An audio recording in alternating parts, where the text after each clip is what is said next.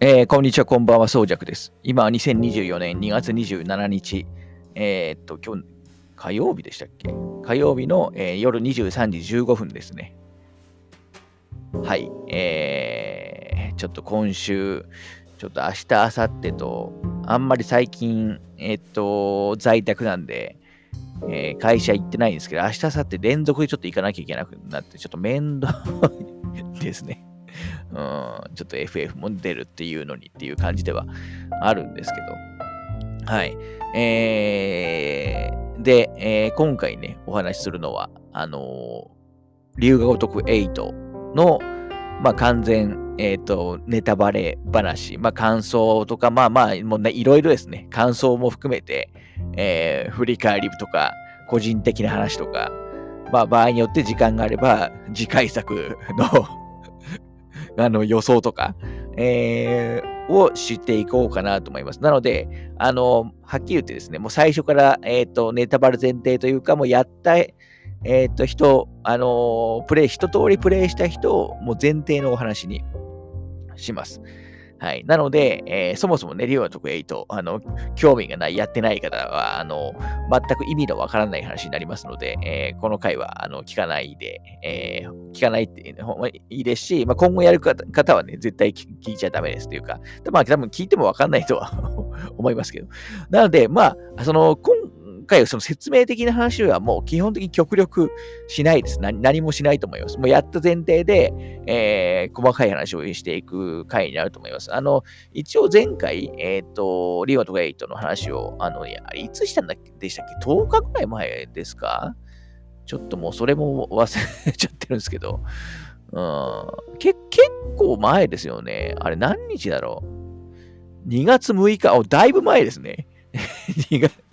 2月6日かに、えっと、の時点で一回リオとか8紹介途中感想会っていうのをやってるんですね。まあ、こっちでは、あの、前半はね、多少そのゲームの説明とか、まあ、まあ、いろんな、今回こんな感じだよみたいな話をしてるんで、まあ、あのご、ご興味ある方はそっちを聞いていただいてもいいと思います。私もちょっとこの回で何話したか、もうあんま覚えてないですけど、そういえばなんかこの回で、えセグウェイって単語がね、なかなか出てこなかったんですよ。結局なかなかっていうか、結局出てこなかったん ですけど、うん。ちょっとね、そういう恥ずかしいこともありましたけど、この時点でちなみに、プレイタイム60時間9章クリア済み時点って書いてありますね。2月6日、結構、もうだからこれから3週間経ってるのか。というか、発売から見ても、もう約1ヶ月経ってますね、リオとウェイトは。そう考えると、もう結構経ってるな。で、このタイミングで、えっ、ー、と、まあ、リオとが8の、あの、まあ、ネタバレ前提の、まあ、いろんな話をするのは、まあ、1ヶ月経ってるんで、まあ、いや、あのー、今回ね、すごく長いですけど、あのー、一通りの様子やると、かなり時間かかりますけど、まあ、大体の人がメインストーリーはクリアは、まあ、してるだろうっていう、えー、ことと、あと私が一応その、ちょうど昨日ですかね、えっ、と、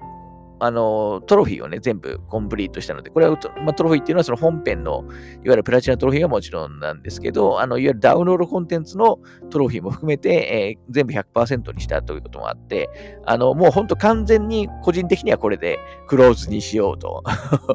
思ってるんで、あの、もうリガとか言ったはね、昨日で、えー、個人的には完全に終わりました。結局、最終的には130時間ぐらいやったのかな？あのー、という感じです。まあ、大体、えっ、ー、と、1周目のもうクリア時点で100時間ぐらい行ったんですよ。で、その後、えっ、ー、と、いわゆるクリア後モード、クリア後アドベンチャーみたいなやつで、まあ、十何時間かやって、で、その後、えー、2周目、いわゆるプレミアムニューゲームですね。引き継ぎありのニューゲームで、あのー、エクストラハード、まあ、一番難易度上に上げて、えー、クリアしたという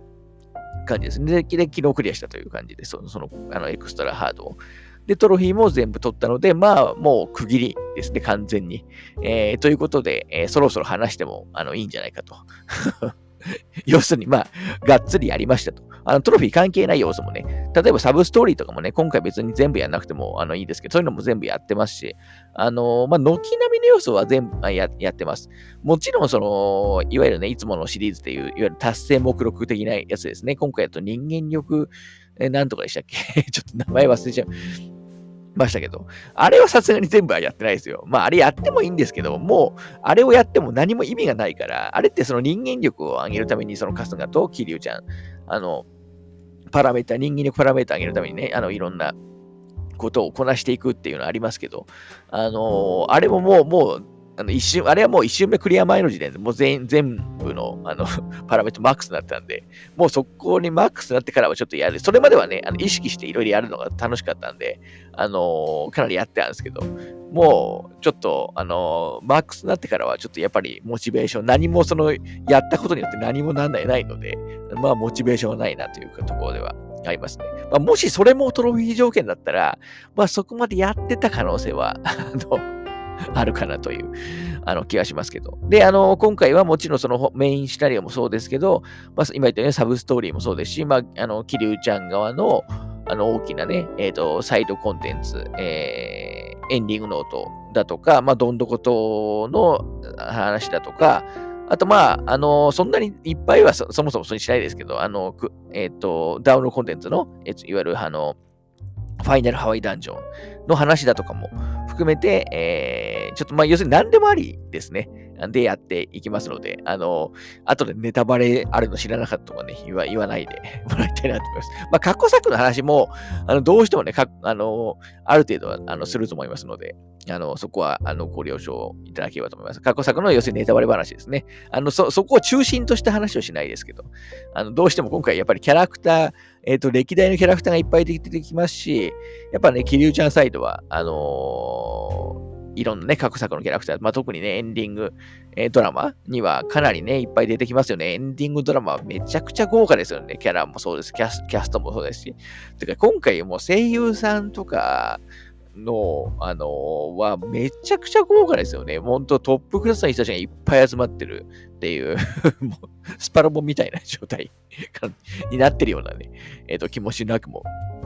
ないんですけど。まあそういう話もね、ちょっと後で、あの、できればしようかなと思ってますけど。はい。なのでまあ、あの、とにかくですね、今日はその説明的な話は、あの、基本ししませんので、まあ、リワイト8のちょっと感想とか、まあ、その他諸々をちょっと、えー、話して、まあ、クリアグだからできるやつですね。えっ、ー、と、話していきたいなと思います。まあ、最初はどうですかね。やっぱメインストーリーの話からが、あの、いいのかなとは思うんですけど、意外とメインストーリーって、えっと、メインストーリーは一応だから2周してるんで、まあ覚えてる、今でもね、もちろん覚えてるには覚えてますけど あんまりね、順番とかまで行くと行くとなると、なんか意外と忘れてたりもするんですよね。まあ今回、あの、まず、えっ、と、最初、えー、第一章ね、あの、始まり方、はどやっぱどう始まるのかが、あの、一番ね、やっぱり、あのー、どうなのかなと思ってましたけど、まあ、今回春日がね、これ多分最初、あの直前までね、ネタバレなかったと思いますけど、あのー、まあ、まずね、ハローワークで、えっ、ー、と、働いてますと。で、確か本編の、今回の8の、えっ、ー、と、メインの時間軸の数年前、数年前、1年前、1年前か1年ちょい前ぐらいでしたっけ、えー、から始まるんですよね。で、春日ハローワークで働いてて、いわゆるそのセブンとセブン外伝で、まあ、極道大解散。あまあ、極道全体というよりは、まあ、あの、登場会と、えっ、ー、と、近江連合の解散ね、セブンで描かれてる。だからセブンも今考えるとすごかったですよね。セブンってその、メインは春日の、まあ、周りの周辺の人間関係の話ですけど、一方で、あのー、登場会と、あのー、近江連合の解散っていう、あの、大きな、あの、極道的にはめちゃくちゃ大きなものも動きもあって、まあ、そこの描き方とかもすごくバランスがすごくうまい、改めてうまいなと思いましたし、まあ、セブン回転でね、その大解散については、あま、よりね、詳しく補足されて、あのそこもね、良かったと思いますけど、うん。どっかあるかな。で、やっぱり今回は、その、まあ、その解解散したことによって、まあ、春日が、その、まあ、職に敗れた、まあ、ヤクザ、元ヤクザのの人たちがもう、あの、居場所がなくなってるんで、えー、仕事の斡旋とかを、まあ、ハローワークでやってると。まあ、もともとね、えっ、ー、と、春日は、あの、セブンでね、ハローワークにお世話に なってますから、今度は働く側になったという感じですけど、まあね、えっ、ー、と、ここの導入部はすごいうまかったですよ。で、やっぱりその、えっ、ー、と、まあ、リワとかね、現実の、あの世界の話とすごくリンクするっていうのもあって、やっぱりその、何でしたっけ、元坊5年条項でしたっけ、まあ、要するに5年間、えっ、ー、と、元ヤクザの人は、まあ、5年間いろんなことの、いろんなものにその制約が、え出てくるっていうね。話があって、これちょうど、なんだっけな、先週ぐらいかな、なんか X、ツイまあ、旧ツイッター上で、えっと、ちょっと話題になってたポストがあって、あの、その方はなんかおそらくもともとヤクザの方で、あの今はね、その後、あの、まあ、ずっと真面目に働いてて、働いてるけど、5年経った後でも、やっぱりその、いろいろ、あの、まあ、制約があったり、まあ、問題があったりするっていう、あの、ポストしてて、結構これが、あの、まあ、リツイートというか、リポストされたりして話題になったんですけど、それについてたリプリプライは、まあ、まさに今回のリュウが得意たみたいで、あの、まあ、もともと、あの、そういう世界にいたんだから、まあ、当たり前だっていう人がやっぱかなり多かったですし、あの、まあ、一方で、結局そうして、えー、いると、あのー、まあね、どうしようもない無敵の人みたいな人を思い、あの、生み出しちゃうし、また元のその世界に戻っちゃうし、それはそれで良くないっていう人もやっぱり結構たくさんいて、まあやっぱりいろんな意見があったんですよ。まあ特にやっぱりもともとそっちの世界にいたんだから当たり前だろみたいなね、意見がすごく多かった気がするんですけど、まあ本当これね、もうすごい難しい問題ですよね。まあ、あの、望んで入そっちの世界に行ったんだから、まあ当たり前ですみたいなことを言われた方もいましたけど、望んでなくてももうそっちに行くしかない人、多分、えっと、結構いると思うんですよね。だからまあちょっとね、えっと、えー、まあ現代の、まあまさにもうちょっと問題の一つかなと思ってますけど、はい。で、まあちょっと、いきなり話しとれちゃいますけど、そういえばね、えっ、と、龍が如くファンに見てほしい映画としてね、えっ、と、何年だっけな？?2003 年ぐらい前だったと思いますけど、あの、ヤクザと家族、ザ・ファミリーっていうね、えっ、と、映画、公開されたんですね。藤井道人監督の、あの、まあ、ヤクザ社会の、あの、ことを描いた、あの、映画で、えー、まあ、主演がね、あや、あの、綾野剛さんで、まあ、結構綾野剛さんがその3つの時代を、あの、描いてる作品で、確か最初はその2000年前後で、その綾野剛さんがその、まあ、ヤクザの世界に入るまで、まあ、ある理由があって、まあ、ヤクザの世界に入るまでの過程を追って、で、その後2005年ぐらいだったかな、えー、に、その、まあ、綾野剛さん、まあ、綾野剛さんが演じる キャラクターが、あのー、まあ、ちょっとね、えっ、ー、と仲間というか、上の人はちょっとあんまり僕も細かいところを忘れちゃってるんですけど、あのー、要するに誰かの上の人か仲間の罪をかぶって、あのまあ、捕まるんですよね。いわゆる、懲役なんねみたいな感じで捕まるんですよ。だからもうここまで聞いて分かる通り、なんかもう結構桐生ちゃんみたいな感じなんですよ。で、その後2020年ぐらいかな、2019年だったっけな、あに、あの、服役を終えて14年ぶりに、えー、出てきますと。あのー、ただ出てきたら、あのー、まあ、いわゆるさっきのね、まあ、5年ルールですよ。まあ、現代ですから、ね、現代に近い時代ですから、5年ルールとか、まあ、いろいろあって、もうそのヤクザの人たちがもう本当に、まあ、生きづらい。まあ、それはいいことでではあるんですけど、あのー、えー、世の中になってて、あのしかもまあ、え何もしてなくても非難を浴びる。ような状況になってるっていうね、なってて、まあ本当にね、もうどうしようもないみたいな、あのー、話を結構描いてる作品なんですね。で、周りの人も、あの、巻き込んで、えー、あのいろいろね、不和不幸にしていってしまうっていう、あの結構問題、え意識をそのこの辺の問題意識をちょっと高めるような作品であるんですけど、これめちゃくちゃ面白いですし、今言ったように結構その龍河を如くとリンクしてる設定とかがかなりあのあるので、まあ、特にね、今回の5年元坊、あの、ちょっとなちょっと正しいルール、名前忘れましたけど、いわゆる5年ルールですね。5年ルールとかの話聞いて、えー、あの、これ思い出した方が結構いると思うんで、あのーちょっとね、見てもらうと、今回のリモート8が、まあ、ちょっとより、えっと、理解深まるんじゃないかなと思うので、まあね、ちょっとぜひ見てほしい。確かサブスクだと、えー、ネットフリックスに、えっと、あると思います。他はレンタルとかかな。うん。はい。なんで一応サブスクでも見れますので。はい。結構まあヒ、まあ、ヒットもしたやつなんですけど。はい。えー、で、まあ、そんな中、あの、いろんなね、人をサポートしてって、あのー、で、途中ね、ちょっと名前忘れました。佐々木、佐々木さん、佐々木でしたっけ？ちょっともう、あの、今回の登場人物も多すぎるから、あの、名前もね、えっ、ー、と、一人一人さすがに覚えてはいないんですけど、あのー、ですよね。えっ、と、ちょっと待ってくださいね。どっかにね、意外と攻略サイトとか見ても、あの、ストーリーは載ってないんですよね。みんな、まあ、それはいいことなんですけど。うん。で、えっ、ー、と、まあ、足立さんとか、あの、がそこで出てきて、まあ、足立さんは、その、なんだ、あの、まあ、セキュリティの、あの、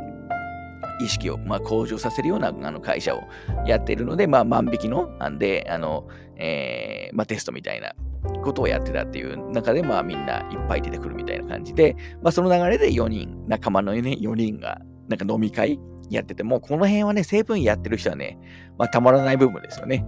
うん、まあ、半純義とその、えー、長さんはちょっとまあいないっていうね、あの、交わらない方がいいだろうってことね、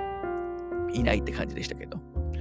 うん、で、その後、まあ、春日が、えー、最高デートに誘って、えー、まあ、あのデートの、あの練習を、まあ、足立と その、ナンバとするっていう流れでしたけど。まあ、この辺もね、面白いですよね。面白いですけど、まあ、むちゃくちゃな流れですし、もうギャグみたいな 流れではあるんですけど、ちゃんとあの辺も選択肢が、あのー、まあ、足立さんの方で行くか、そのナンバの方で行くかっていう選択肢あるんで、2周目もああいうところはやっぱり楽しめるんですよね。あの、もう1個の方をあの選択するように。すると、ちゃんとあの展開していきまして、ボイスもちゃんとあの別に取られてるんで、はい。なので、そのあたりもやっぱり、あの、良かったですね。で、えー、結局、え、ー、と、ちょっと細かいね、流れを忘れちゃいましたけど 最後デートに行って、まあ、その途中ね、いろいろあって、えー、まあ、ヤンキーとか、ヤンキーじゃない、なんか変な、あの、最後の、あの、客とかに絡まれたりもして、えー、いろいろあるんですけど、あの、まあ、最後ね、告白して、まあ、明らかにね、ちょっとこの告白もあ、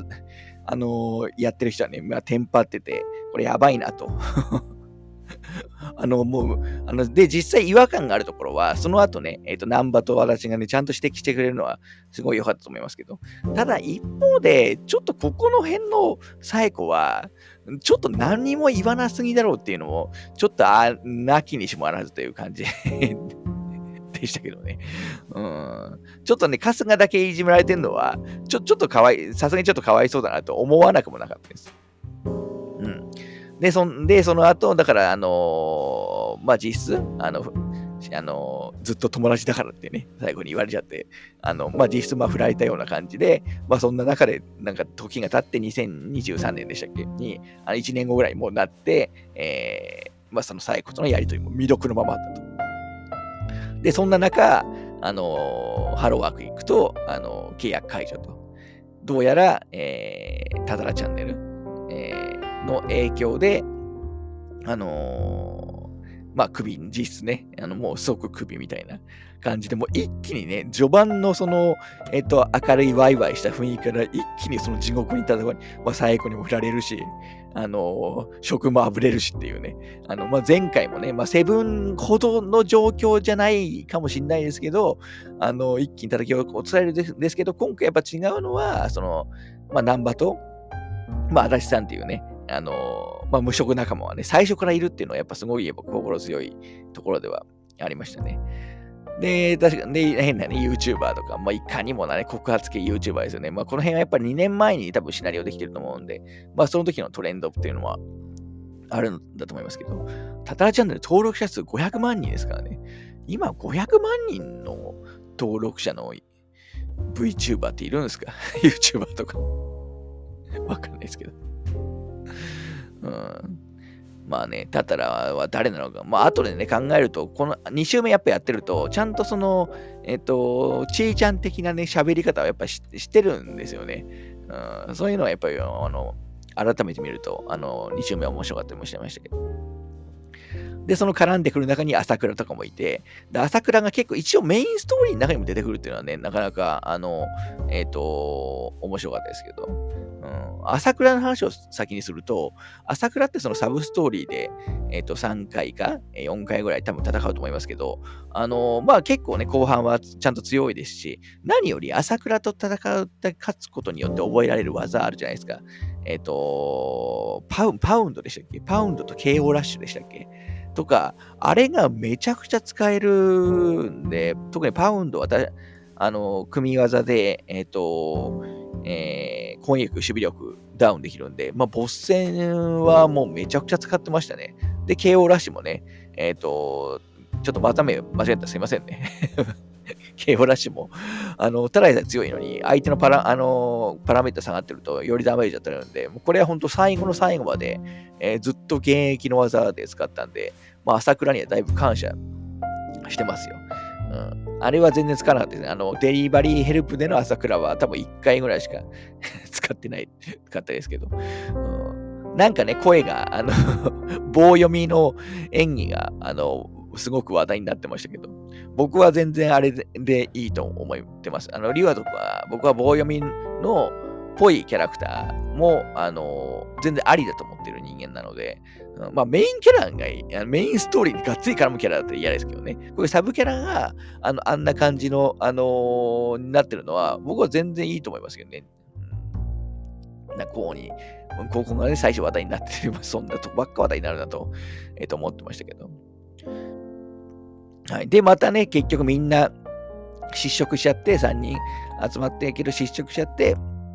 えっと、そのしばらく経った後に、嵐とナンバーから、なんか、あの、清流会、えー、が、あの、なんかちょっと不不穏な、えっと、動きをしてると。あのー、いうところで、まあ、特に佐々木ですね、助けてサポートして佐々木が、えー、清流会の門をね、くぐったという話を聞いて、まあ、えー、清流会に勝ち込みに行くと。いうところですね。まあ、再理解はね、前作で言った高部がね、もう不在なんですよね。そういえば高部ってどうなったんですかね？今回一応途中途中で名前出てきますけど、なんか途中、終盤に高部が刺されたみたいな話ありましたけど、結局その後どうなったのかとか、まあ、そもそも今回高部一切出ないので、どうなったのかとか全くわからないですよね。うん、だから次回作とかにもね、まだ、まあ、名前ぐらい出てくる可能性も あるかなと思ってますけど。はい。で、最後ね、そうそうそうそう。で、しかも清流会に行くときね、なんかドブ川の地下から行くって、なんかもうめちゃくちゃですよね、もう。あの、あそこ泳いだらもう、うーんっていう感じではありましたけど。で、えっ、ー、と、清流会に行って、まあ最終的に、えっ、ー、と、まあエビナが出てきますと。うん。エビナもね、なかなか、あのー、やっぱいいキャラでしたね。長谷川さんの、あの顔もすごくマッチしてましたけど、まあ筋肉はムキムキですけど。で、その長谷川、あ、まあ、長谷川、長谷川じゃねえ。あの、えっ、ー、と、海老名から、えっ、ー、と、まあ、ゴミ処理場の、えっ、と、話を聞くんですよね。で、あの、捨てられない世界中のちょっとやばい事情があるゴミを、まあ、捨てる事業をしていて、まあ佐々木もそこで働いてますと。うん、だから志は春日さんたちと一緒ですよみたいな話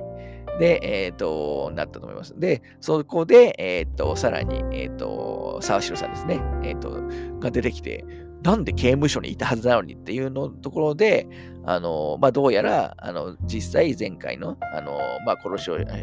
あの会会長でした、星野さんでしたっけ？ちょっと名前もう忘れましたけど、を殺したのは、まあ、結局沢城じゃなくて、まあ、まあ、別の殺しだったんで、あの、まあ、釈放されたみたいな話で、が一生でしたよね。はい。だから結構こっから長いですね。だからいきなり僕は今回ハワイのイメージがあったから、エイトって。一生、まずなかなかハワイ行かねえなと 思ったのが、あのー、いましたね。ちなみに僕はムービーは全部、あのー、飛ばさず全部聞いてますね。はい。ということで、ちょっとですね、えっと、もう、そこそこ話してるんで、ちょっと一旦切ります。このペースで話してると、ちょっと終わんないんで、ちょっと もっとスピード感上げてきますね。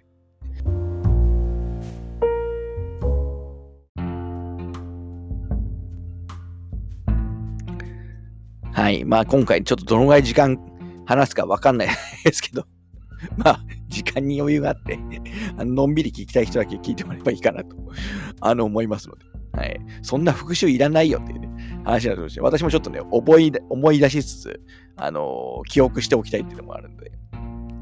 で、一緒で、あの、沢城さんと再会して、その後、まあ、理由を聞きつつ、あのー、まあ、そこでね、確か、あの、えっと、なんだ、えっと、大丈夫荒川、荒川真澄さんの過去の話がムービーで入る入るんですけど、あそこの荒川さんの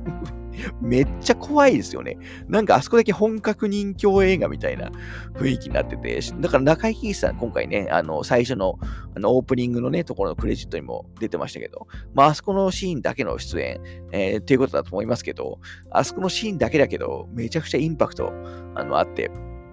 すごい良かったですね。若い、若い荒川さんっていうところで。うん。で、まあ、あかねさんを探してほしいっていうことで、まあ、そこでハワイに、えー、と行くことになります。まあ、無職でね、時間あるからっていうことで、この辺のね、お金どうしたのかなとか すごい気になりますけど、出してもらったんですかね。うん、まあ、お金の話だとね、やっぱ今回結構その、ハワイ、言言語が気になりますよね。英語で喋れるシーン結構あるじゃないですか。だけど、えちゃんとその使い分けあるけど、ここ、結局どっちで喋ってんのみたいなシーンも結構やっぱあったんで。まあでも、あの、そんなに違和感があのなく、あのな、なくなったのはね、えっ、ー、と、えー、よかったと思いますけど。はい。それもなんかナンシーをなんか ナンシー、それもなんか、あの、なんか鍋の中で飼ってましたよね。うん、ナンシーじゃんね。で、でザリガニを連れていくと。うん、ザリガニはちなみに、あの、連れて行けるらしいですよ。本当に。うん、まあ、ペットの うち、うちなのかわかんないですけど。はい。で、あの、飛行機の中では、あのー、名前は、名前なんだっけうわ、ちょっと出てこないぞ。あの、成田凌さんやってるやつ。あの、まあいいや、後でまた話そう。このうんのね、あのー、まあ、足が悪い、えっ、ー、と、成田さん演じるキャラクター。あれ、これな、名前なんだっけなもうこういうのがあるんですよね。もうボケ、ボケてくるな、本当に。うん、ちょっといい。公式ページ見よう。まあ、この時点だとね、実際名前はかあ、三田村だ、三田村、三田村英二が出てくるんですね。まあ、今回、まあ、ある意味、キーパーソンの一人だと思いますけど。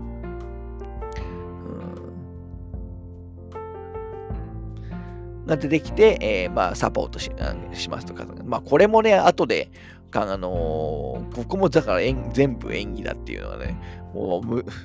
ここまでやるのまあ実際本人もここまでやるのかって話もしてましたもんね。うん、で、ハワイに着きますと。確かこの辺で1ドル100円みたいな、あのー、メッセージ入れてね、あの今の世の中とね、まあリオとかね、リアル世界を描いた作品ですけど、今のレートと全然違う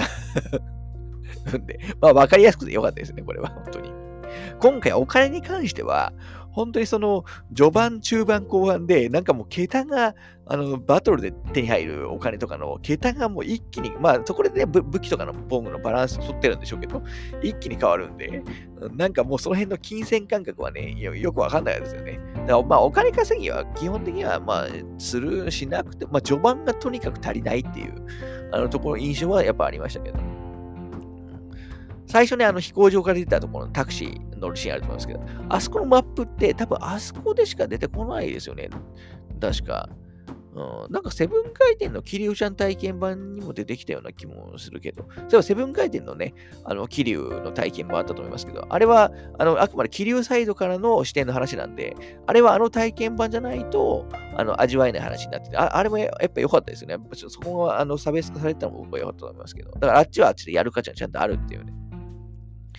ところも良かったですね。ちなみに、あの、飛行場のね、タクシー、あの、4台ぐらい回っててから選べると思いますけど、あれちゃんと、あの、僕最初は、あの、何人か目で、あの、あの富澤に当たるのかなと思ってましたけど、ちゃんと1人目から選べるみたいですね。で、えっと、まあ、トミーですね。まあ、井口さん演じる、えー、富澤、あの、エリック富澤に、えー、まあ、騙されて、あの、タクシー運転して騙されて、あの、まあ、いろいろ、あの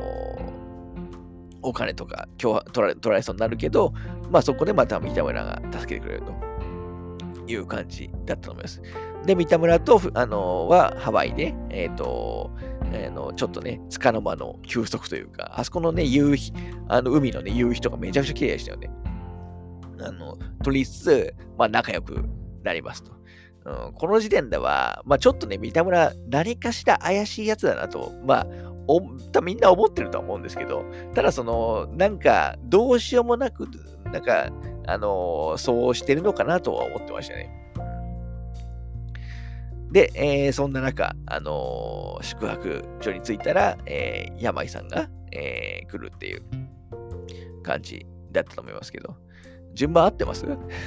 か、今回ね、山井さんとのバトルが、な計何回あるんですか？かなりありますよね、病との戦いって。5、6回は最低あった気がするんですけど、まあ1回目のバトルですよね。病ってあのー、コートというか上着のせいでなんかめちゃくちゃ最初巨漢キャラだと思ったらいいですけど、実際はめっちゃちっちゃいですよね。うん。まあね、まあシーブ、キャラクターボイスはまあ小安さんということで、まあいいキャラ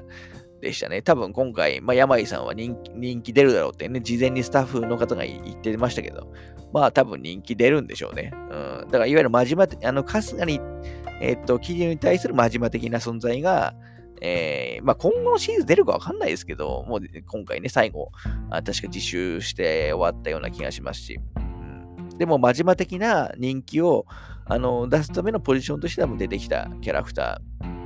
なのかなと思いますね。だからしつこいぐらい出てきますし、あの、最終的には、まあいいやつみたいな 感じだったと思いますけど、まあいいやつだったら、あの、ちょっとね、森、森というか森を燃やすのはね、ちょっとやりすぎだろうっていう、あの気もしなくはないですけど、はい。あの、病との戦闘中ね、A ちゃんもね、サポートして、あの、なんか、攻撃力とアップとか してくれるの面白かったですね。うん。はい。まあ、その中でね、まあ、サブストーリーはな、まあ、サブストーリーは強制的に、あの、えー、聞くやつも結構ありましたよね。最初のそれこそうないさんのあってのアトロク、あの、えー、のあの部分とかもそうですし。はい。まあ、1章、2章は、まあ、まあ、大きく流れだとそんな感じかなとは思います。はい。で、3章は ?3 章は確か、あかねさんの家に行ったら、まあ、メイドのね、ちーちゃんですね、千歳さん。千歳もいいキャラでしたね。こんなに、ね、最初ね、PV だけはなんだこいつと。まあ、みんな思ったんじゃない？ないかと思いますけど。でも多分今回、えっ、ー、と、キャラクター、仲間キャラクターの、まあ、MVP 的な意味だと、まあ、見せ場とかね、いろんな総合的に見たら、多分まあ、あれじゃないですかね。うん。多分、サッチャー派の人でも、今回ね、チーチャー派に行っちゃった人も結構いるんじゃないかっていうぐらい。しかも、あの、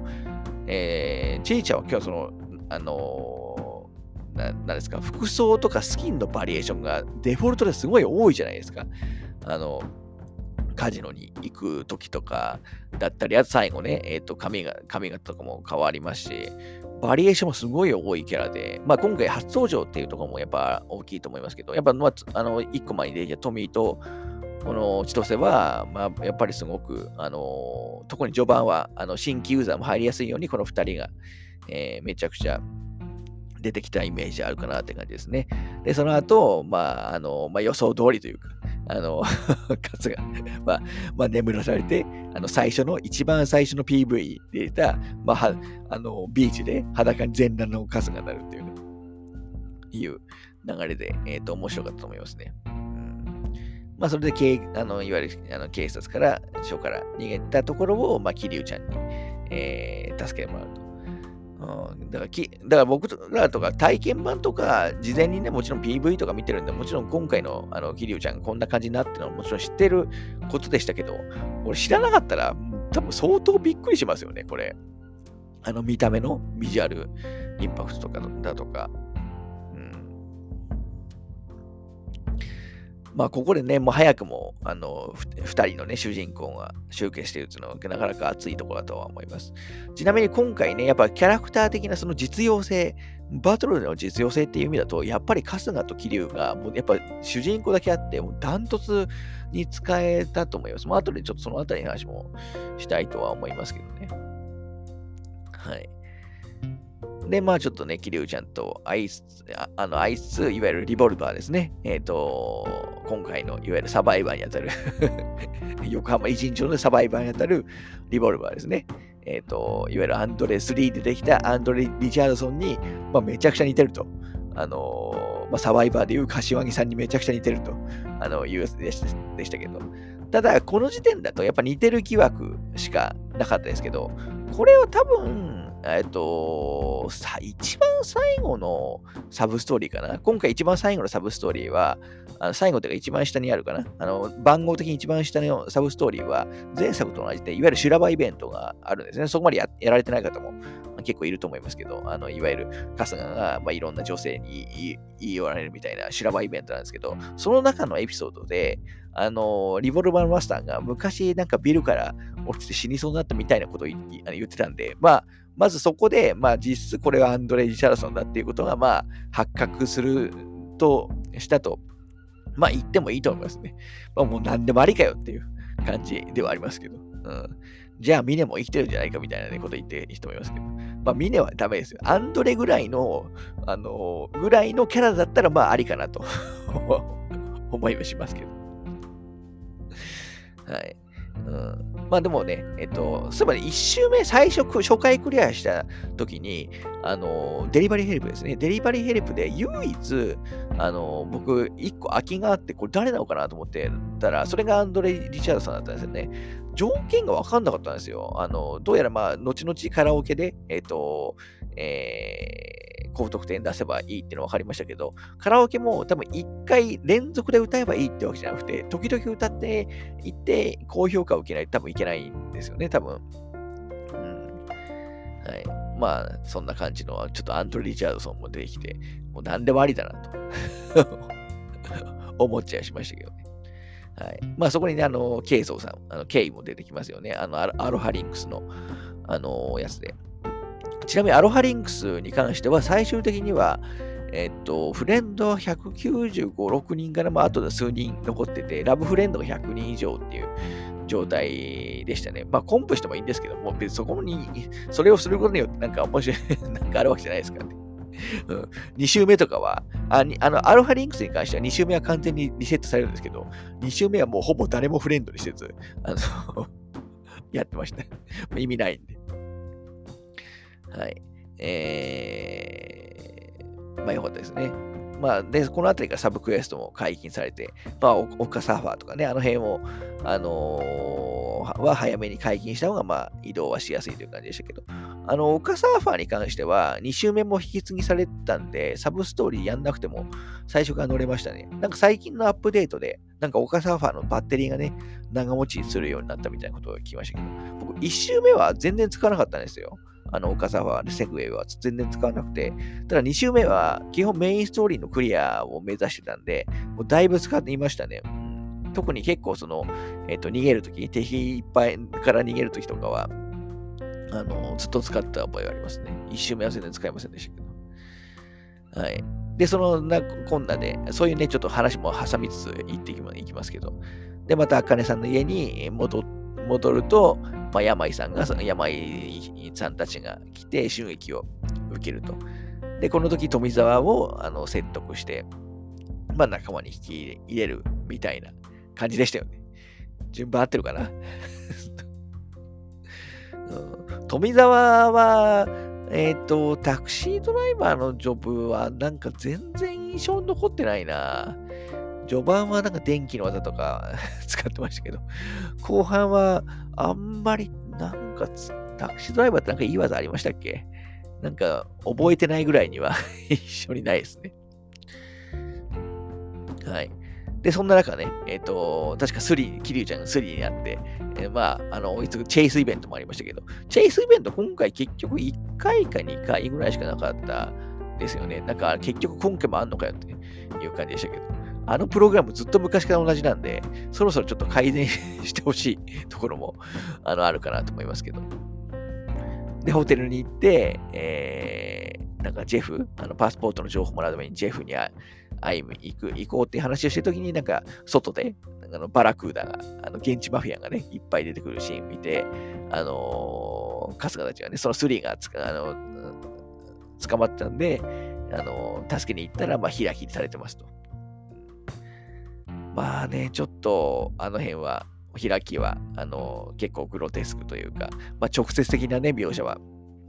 なかったですけど、まあでもインパクトはあったかなと思います。はい。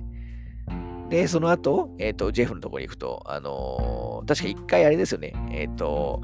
デリデリバリーヘルプのイベントありますよね。あの、千歳が 千歳って言っても、あの、バスターホームズのね、千歳が出てくる。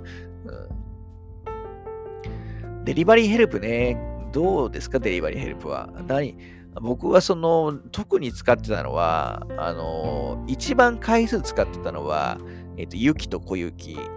ですね。あの、なんでかというと、まあ、価格帯がね、中盤なんで、これあの、えっと、まあ、1周目だとそれも高いんですけど、2周目だとね、そこは全然安いので、しかも、まあ、まあ、ダメージはね、1000ダメージしか与えられないんですけど、あれ、攻撃力アップ、仲間全員のね、あがあの補助でついてくるんですよ。あれがすごくでかくて、あの、相当お世話になりましたね、シャンパンの、シャンパンというか、飲ませるやつですよね。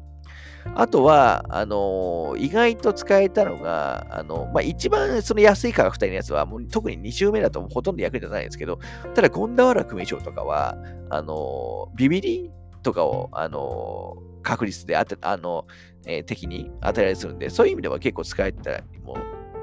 するかもしれないですね。逆に一番高い価格帯の、あの、デリヘルは、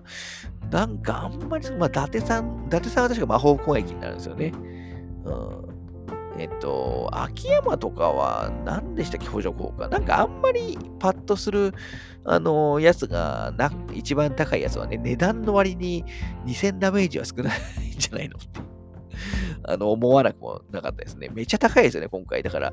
前作の僕、セブンの値段設定とか全然覚えてないんですけど、まあでもね、あほんと終盤は、特に2周目の終盤は、雪と小雪ばっかり読んでましたはい。千歳バスターホームズとかほとんど使ってないんじゃないかな。うん。はい。で、まあちょっと確かお金、ここでお金を稼ぐことだったんですね。ジェフ、あのにお金払うために。で、そこで、えっ、ー、と、クレイジーデリバリー。まあ、この辺はね、やっぱ新しいミニゲームって結構そのストーリーに組み込まれてることが多いんで、あのー、クレイジーデリバリーにね、あのやる感じですよね。クレイジーデリバリーに関しては、あのまあ、もちろん全コースクリアしてますし、多分全部コース S ランク出したいような気がするな。S すごい簡単ですからね。うん、しかもちゃんとクレイジーデリバリーはあのアクションゲームとしてもすごくよくできてて、あのー、楽しかったですね。まあ残念だったのは、まあ、コースがあんまりないので、あのー、ない割に、あの、交換ポイント結構するじゃないですか。そんな何回も同じコースやりたくないっていうのもあるんで、あの、結局あんまりね、えっと、いいアイテムとか交換、まあ、CD とかもちろん交換引き換えてますけど、CD ね、ちょっと話もどんどん、その寄り道の要素の話をしながらやりますけど、CD は後半、結局多分 CD も全部手に入れたと思いますけど、結構落ちてるやつが多いんですよね。うん、だ後半僕結構そのデイトナ USA のレッツゴーアウェイをだいぶかけてましたね。うん、あとナイツの曲だとか、あの辺後編で、あの、カムロ町だとか横浜で手に入るやつだと思いますけど、あの辺もだいぶ聞いてましたね。はい。で、クレイジーデイバリーとかで、まあ、お金を稼いで、えー、ジェフから情報をもらって、えー、第5地区に行くという感じでしたね。この第5地区ってハワイに実際ないですよね。あそこは多分ファンタジーですよね。はい。で、ローマンっていうね、警官に、まあ、悪いやつですね。え に、まあ、会う、会うみたいな感じの話になってたと思います。はい。ここで、だからその第5地区のあのバーみたいなところで、えー、確かローマンをあの倒すっていう流れだったような気がする。うん、で、キリウのホテルに、えーとまあ、ローマンとあの翌日ちゃんと案内しろっていうあの約束をした後に、えー、キリュウのホテルに戻って、まあ、そこでね、ガン、ガンであることを告白すると。まあ、ここはね、あの最あの PV、ロング PV かな？どこの PV でしたっけ？あの、まあ、結構早い段階で明かされたんで、まあ、ショックはなかったんですけど、結構その後びっくりしたのが、まあ、余命半年みたいなことを言ってたじゃないですか。あそこはだから結構びっくりしましたね。そそんなにあの期間ない話だと思わなかったんで。うん、しかもその後ね、えっと、桐生さんの、まあ多分4章に多分入るぐらいかな。えー、だと思いますけど、キリュウちゃんのあの過去の話で、その実は原発のなんか処理場みたいなところでね、作業をした中で、人を助けた関係でガスマスクが割れた関係で、まあ、放射能をね、一部あの浴びる感じで関係、浴びた関係で、まあ、それが原因かどうかは実際わかんないって言ってますけど、あの、まあ、いずれにしても結果的には、まあ、癌になってしまったというところで、原発の話出てくるかと思いましたね。しかも、今回ね、最終的に、あのいわゆる原発の件絡み、まあ、ゴミ、えっ、ー、と、のあの処理の話にもつながっていくじゃないですか。だからまあそこはうまくつながってるなとも思いましたけど、そことの決着も、だからそでもしかもそっちの決着、春日がつけるっていうのも僕は良かったと思いますけど。うん、はい。なので、まあ、キリュウちゃんが、まあ、こんな、前回、だセブンガイデンってあんなにキリュウちゃん元気だったじゃないですか。もうバリバリじゃないですか、アクションですし。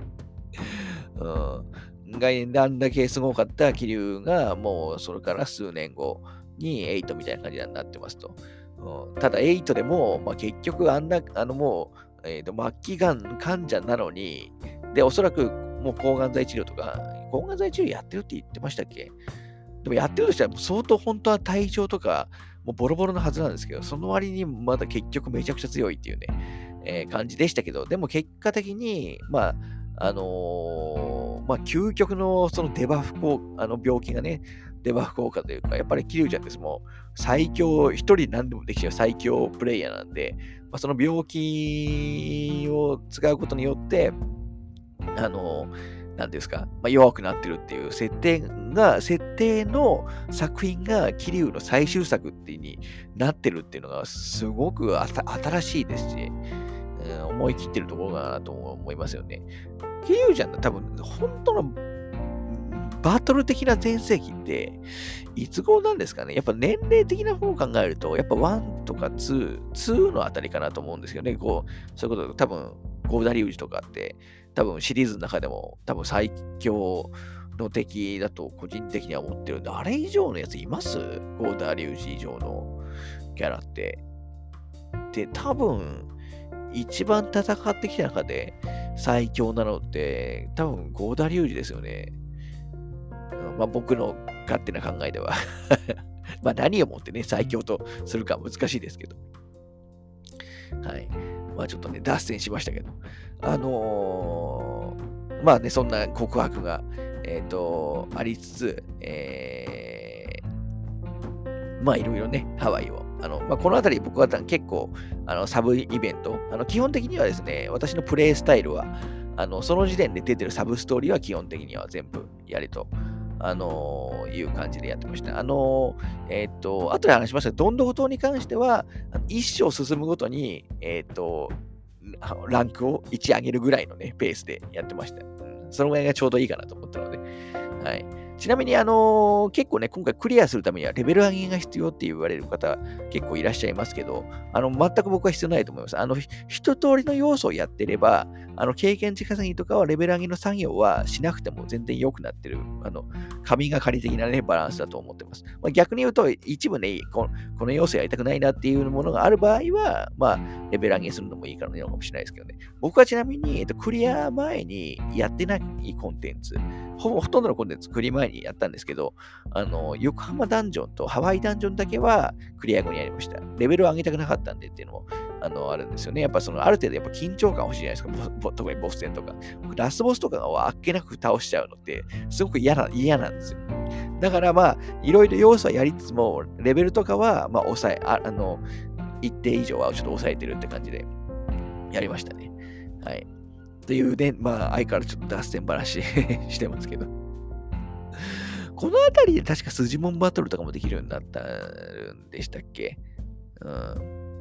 スジモンバトルもね、えっ、ー、と、もちろん最後までやりましたけど、あの、まあ、てかさあのサイド、サイドストーリーなんでね、最後までやりましたけど、まあ、ちゃんと話もあのできてて、まあ、四天王がいてっていう感じで、しかもなんで、何でしたっけ、あの、えっ、ー、と、育ちさん、育ちさんがいわゆる、なんか殺意の波動に 目覚めた。あの時のね、そ、そ、育ちさんめっちゃ強かったですけど、うん、今回めちゃくちゃ活躍してましたよね。育ち、名前育ちさんで合ってます、あ合ってますよね。うん、どんどく島の方でもあの出番が多かったですし、サブキャラの中ではかなりのメインを張ってて びっくりしましたけど。あのー、結局、そのスジモンバトルに関しては、あのシステムが、あのシステムよくできてるとは思ったんですけど、なあんまりバランスは良くなかったかなとは思ってますね、正直。まあ、気軽にできるように設定してくれたっていうのはすごいいいと思う。要するに、あれをやりたくない人も多分 いると思うんで。で、多分その1個前の、あの、リオンとか8の感想会も言ったと思いますけど、まあね、DLC のキリュウタンちゃんたちがちょっと強すぎて、ちょっと引いちゃいましたね。うん、引いちゃいましたけどね。はい。うん、なんかスジモンバトルってなんかオンライン対戦もできるみたいですね。僕知らなかったです。この前なんかアップデの項目にあって、それで知ったんですけど、うん、あれもやってないですね。あの、どんどこ島のオンラインで他の人の島に遊びに行くってことができるっていうのをやってないですね。まあ、どんどこ島の話は後でしよう。ただまあ、スジモンのその、あの、えっと、バトルの図鑑あるじゃないですか。スジモン図鑑じゃなくて、スジモンバトルの図鑑ですね。あれはでも9割ぐらいは埋め埋めたかな。なんか一部、あの、多分強いキャラとかはあの埋めてない感じですね。はい。まあ、そんな感じで、えっと、これ今、ちょっと時間、ちょっと時間がやばいので、また切りますね。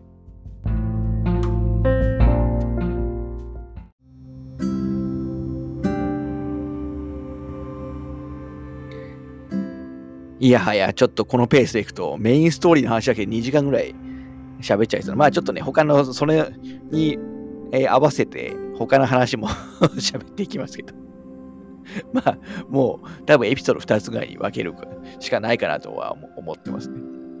はい。まあ、まだ4章の続きの話していきますけど。で、えっ、ー、と、ローマンの、まあ、悪徳警官の、まあ、ローマンに案内されて、まあ、第5内区の中に行きますと。で、えっと、確かね、地下に、えっと、アナコンダショッピングセンターの、あの、偽、えー、バージョンみたいなのがあって、まあ、どこ、どうやって作ったんだよ、みたいな 感じでしたけど。あそこの、なんかランウェイでのバトルが好きでしたね、僕は。あの、えっと、音楽、曲曲とかも含めて。とかもありつつ、まあ、ローマはね、途中ね、結局開きにされるという、もう最初の、結構今回名前があるキャラクターで、結構序盤に死ぬ、あの、感じだと思いますけど。はい。まあ、ローマは、ね、あの、誰も同情しないと思うんで、あの、いいと思います で、その中で、まあ、千歳と、あの、再会して、えー、まあ、一緒にパーティーに、えー、組むことになりますと。だただ、まあ、あのー、なんだっけな。結局、この時点の千歳はまだまだね、ちょっと春日たちを、まあ、騙していて、半分騙してて、えっ、ー、と、まあ、エレベーターの罠にかけようとしますけど、まあ、あの、春日たちの、まあ、まっすぐな、あの、気持ちを、まあ、受けて、えー、結局協力して、あのー、なんだ、バラクーダの総帥のね、まあ、ドワイト・メンデスを倒しますというところですね。まあ、ドワイトね、今回、結局、ドワイトも結構戦いますよね。特に最後の終盤の方、洞窟とあと船の。ところで。サメのところね。ドワイトはね、ちなみに、えっ、と、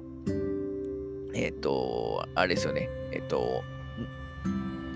モデルはね、ダニ・トレホさんで、えっ、と、海外の英語版の声はダニ・トレホさんがやってるんですよね。まあ多分フェイスキャプチャーはやあの、まあ、設備的にでもやってないと思いますけど、まあ、マッチングが顔そのままですし、その顔はあの参考にしてますし、まあ間違えてね、あの、えっ、ー、と、谷豊さんの、まあ、主演映画で、あの、おなじみのマチェーテを今回ね、バリバリ使ってくるんで、あのー、まあ、完全にそこをモデルにしてる。で、実際海外とかのインタビューだと、結構ダニトロさんの今回、リュウガとかエイトのインタビュー結構、あのいろんなところで答えたりするんで、まあ、ご興味ある方はね、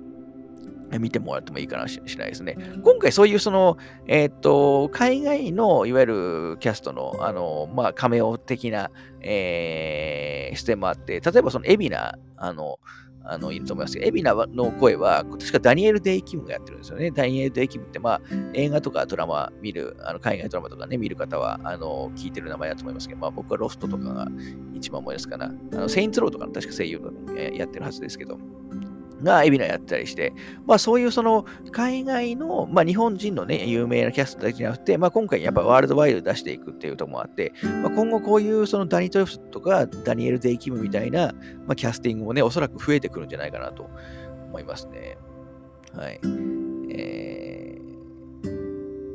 ここでね、えっ、ー、と、ドワイトね、殺してればねっていう話、まあ、これそんな物騒なこと言ってもしょうがないですけど、うん、ここで終わりかと思ったらね、あんなにしつこい行くとは思わなかったですからね。なんか、まあ、この辺りで、あ、なん、あ、そうか、ちょっといいの忘れましたけど、なんか、第五地区行った時って、なんかあれですよね、なんか、ど、ちょっと順、どこがどこだ、だから毒の部屋の罠とかあったのもこの辺ですよね。違ったかな？あと、レーザー、レーザー装置。あの、ど、どういう設計したんだよっていうね、あのレーザー装置ね。しかも当たっても大したダメージになんないってやつ、あれじゃないですか。なんか微妙にその動いてて、その、あの、謎のその挙動、あんなの現実的に ありえないようなレーザーのね、やつありましたけど、うん、今回愛の多いのかなと思ったけど、あんまなかったですね。いわゆるラストダンジョン、春日編のラストダンジョンで、あの、なんだ、地雷みたいなやつが仕掛けたりしますけど、でもいずれにしても大したダメージじゃないんですよね。で、その、ドワイト倒すと、あのまあ、今回終わりだという感じですね。ドワイト戦の曲も結構好きですね。今回、その、えっ、ー、と、まあ、バラクーダとか、あのパレカナとか、あと、その、えっ、ー、と、な、なんですか、まあ、そのグループ、敵のグループによって戦闘曲が変わる演出がすご結構良かったですね。うん。はい。で、4章、そんな感じで。5章は、えー、どんな感じでしたっけ、まあ、5章は、えっ、ー、と、まあ、その中で、結局、まあ、パレカナの情報を得て、あの、養護施設のね、パレカナに行くんですよね。まあ、どうしてもね、えっと、リワ族の、あの、宗教っていうとね、あの、某、何でしたっけ、あの もう名前はシュ、シュレピッピじゃなくて、あの、例のやつですよ。まあ、今回ね、実際その桐生ちゃんの追憶ダイアリーの 話も出てきますけど、あの宗教をね、思い出しちゃう。いい印象ないんで、あのー、ちょっとね、あのー、怪しんでましたけど。でも、そこにいる、あの、デイナさんとかの話が、ああの、真面目に話すキャラってね、このデイナさんはちょっと裏切ったりしないだろうっていうね、のがあって、あのー、あと何でしたっけ？ちょっとなんか、もうちょっと軽い声のしてしてたキャラクター、ちょっと忘れちゃいましたけど、うん、結局あの辺のキャラクターは、最後どうなったかまでは、ちょっと、まあ、詳しくはね、えっ、ー、と、えっ、ー、と、言及はされない感じでしたよね、最後まで。はい。で、確かこの辺で、えっ、と、なんだ、ジョブチェンジがね、ようやくできるようになると。こう長っとね。はい。もうジョブの話もここでしちゃいますかもう、あの、話をしつつ。ジョブね、今回です、あの、全体的な話をすると、まあ、セブンの時もそうだった気がしますけど、なんかあんまりジョブ特徴がなかった気がしますね、各ジョブ。あのー、なんかあんまり継承したい技もそんなないし、なんかどのジョブもそんなにさなんか差別化されてなくて、まあ、どれも、まあいいんですけどね、リオと。まああくまでその楽しむための僕はジョブチェンジだと思ってね、リオとかに関しては、演出とかをね。だアイあの女性キャラったらアイドルとかは、まあ、回復が強いみたいなすごい特徴ありますけど、あアイドルぐらいに特徴がある、えっ、と、ジョブって今回あります？あの、僕、やっぱ一番好きなのは、やっぱ、あの、キリュウちゃんのこういうジョブのね、堂島の竜ですよね。あれは本当に使、よく使ってましたね。あの、3形態あって、ラッシュと普通と、あと、壊し屋。あのー、序盤はね、ラッシュがすげえ、ラッシュ最強じゃんって、ほんと序盤こそ持ってましたけど、終盤はもう壊し屋ばっか使ってましたね。壊し屋の、あのやつって、人間力パラメータマックスになると、あのー、めちゃくちゃ強いんで、そればっか使った気がしますね。でもあの辺の差も良かったですね。やっぱ、だからそのぐらいの特徴があればいいんですけど、他のジョブ、なんかちょっとそんなにね、似たり寄ったりだなって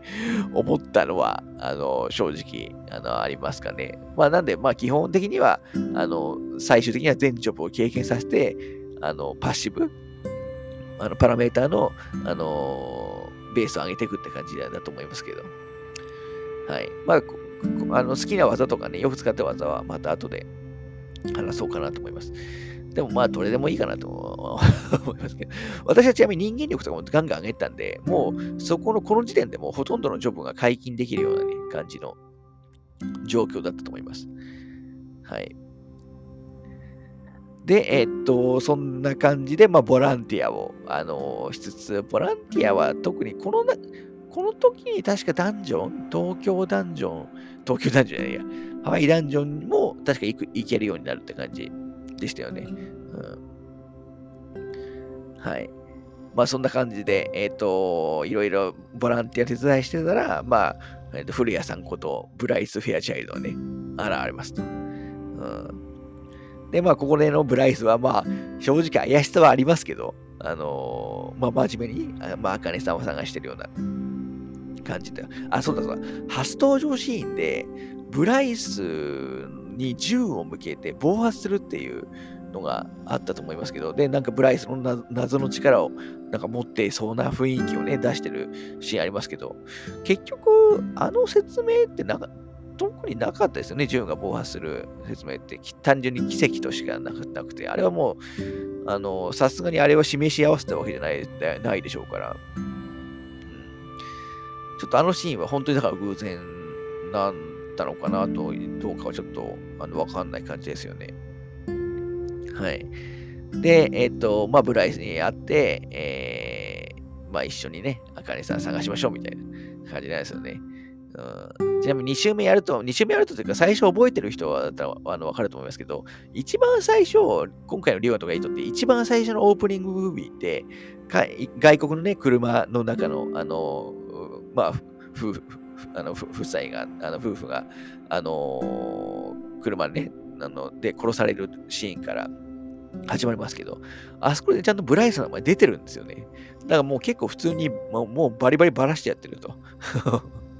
いう感じで、まあ別に驚きはないって感じですよね。今回誰がラスボスかみたいなところについては。まあ多分予想した方も多いでしょうし、まあそこに別に、あの、えっ、ー、と、注力、意外性とかにね、別に注力してるわけじゃないので、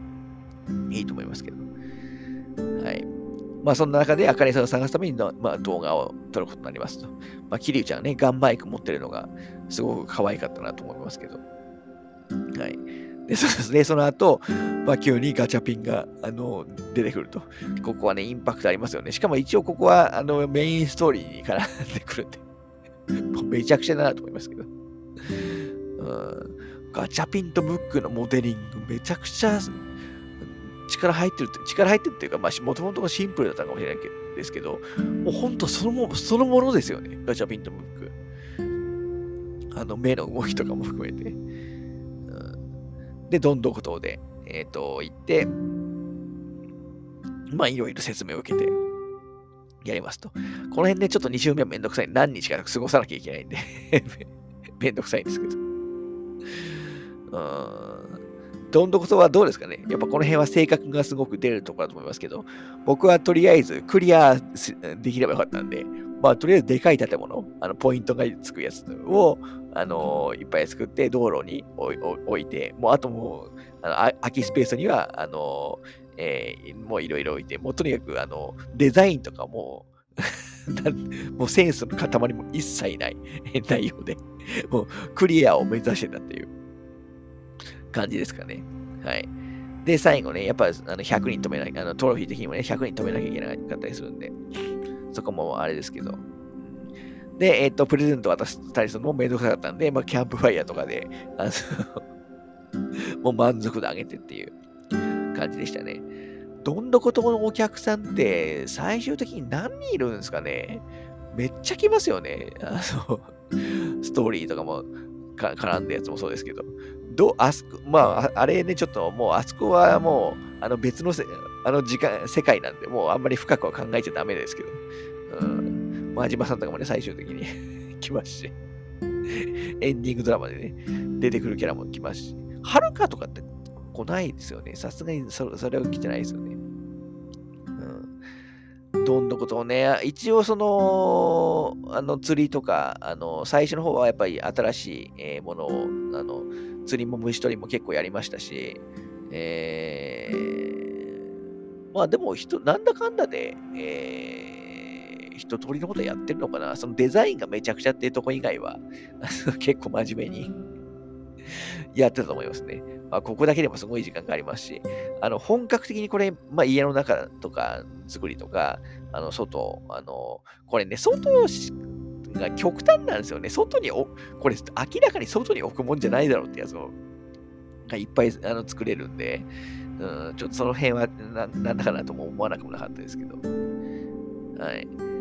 だこれやっぱり本格的に作ってる人は相当ね、えー、作ってるんでしょうから、確かにちょっとオンラインで見に行ってもよかったかなと思いますけど。はい。まあ、どんなことはね、えっ、ー、と、さっきも言いましたけど、あの、途中でね、挟みつつ、あのー、やった感じです。あの、星1個ずつね、あ一気にやると疲れちゃうんで。はい。で、えっ、と、戻ってくるってきて、動画が完成すると、まあ、三田村英二からね、まあ、これ後で考えると、まあ、それを示し合わせたんでしょうけど、あの、三田村から、あの、連絡が来て会うことになりますというところですね。で、でそこに岩城が、えー、攻めてくる、岩城の襲撃を受けるって感じで、まあ、ここで岩城も出てくるっていうところでしたね。はい。で、えっ、と、まあ、いろいろに逃げて、桐生ちゃんのホテルの方まで行くけど、そこでまた病が来ますと。で、この辺りから病の目的が、なんか、桐生を、まあ、倒すこと、まあ、桐生が憧れだったから、まあ、桐生を倒すことみたいな感じになっていったと思います。で、そこで、ついにね、えっ、ー、と、大乗寺一派の人たちが出てきて、えっ、ー、と、花輪さんがね、セブン回転に引き続き、うん、出てきましたね。うん、結構ね、花輪さんも今回セリフもちゃんと多いですよね。まあ、後で花輪さんの話、また、急所のところでしなきゃいけないですけど。はい。まあ、そんな中で、まあ、バラクーダに、えっ、ー、と、結構ね、大同時一派は、今回最後の最後まで結構密接に絡みますよね。やっぱり、桐生ちゃん最後の話で上がってるのもあるかもしれないですけど。はい。で、春日たちは、まあ、いろいろあって、えっ、ー、と、岩城の、まあ、アジトに、えっ、ー、と、あの侵入するために、まあ、いろいろね、やって、えー、まあ、中華料理店がカジノになったりして あの、そんな中で、あの、最終的には、あの、なんだ、なんか前作の、あの、なんだっけな、あれ、なん、なんでしたっけセブンガイデン出てきたの船の上のやつ。もう名前忘れちゃったな まあ、あんな感じのね、カジノに行って、まあそこでね、ウォントーとあの戦うっていう感じでしたよね。ウォントーに関しては、今回結構キーキャラの一人だと思いますけど、一回しか戦わないんですよね。あのー、他のドワイトとかあんなに何回も、病とかね、あんなに何回も 戦うのにしかも、ウォントーは、まあ、あのー、戦った後ね、一人、えっ、ー、と、まあ、オーナーの、あの、手下みたいなややつが、まあ、監視してしていて、まあ、あの、扉突き破ってね、自害して、あの、いうところから、まあ、ウォントもね、狙われる身になってしまうって、子供がね、さらわれちゃうっていう感じでしたけど、かわいそうなキャラでしたよね。本当も、結局、あのー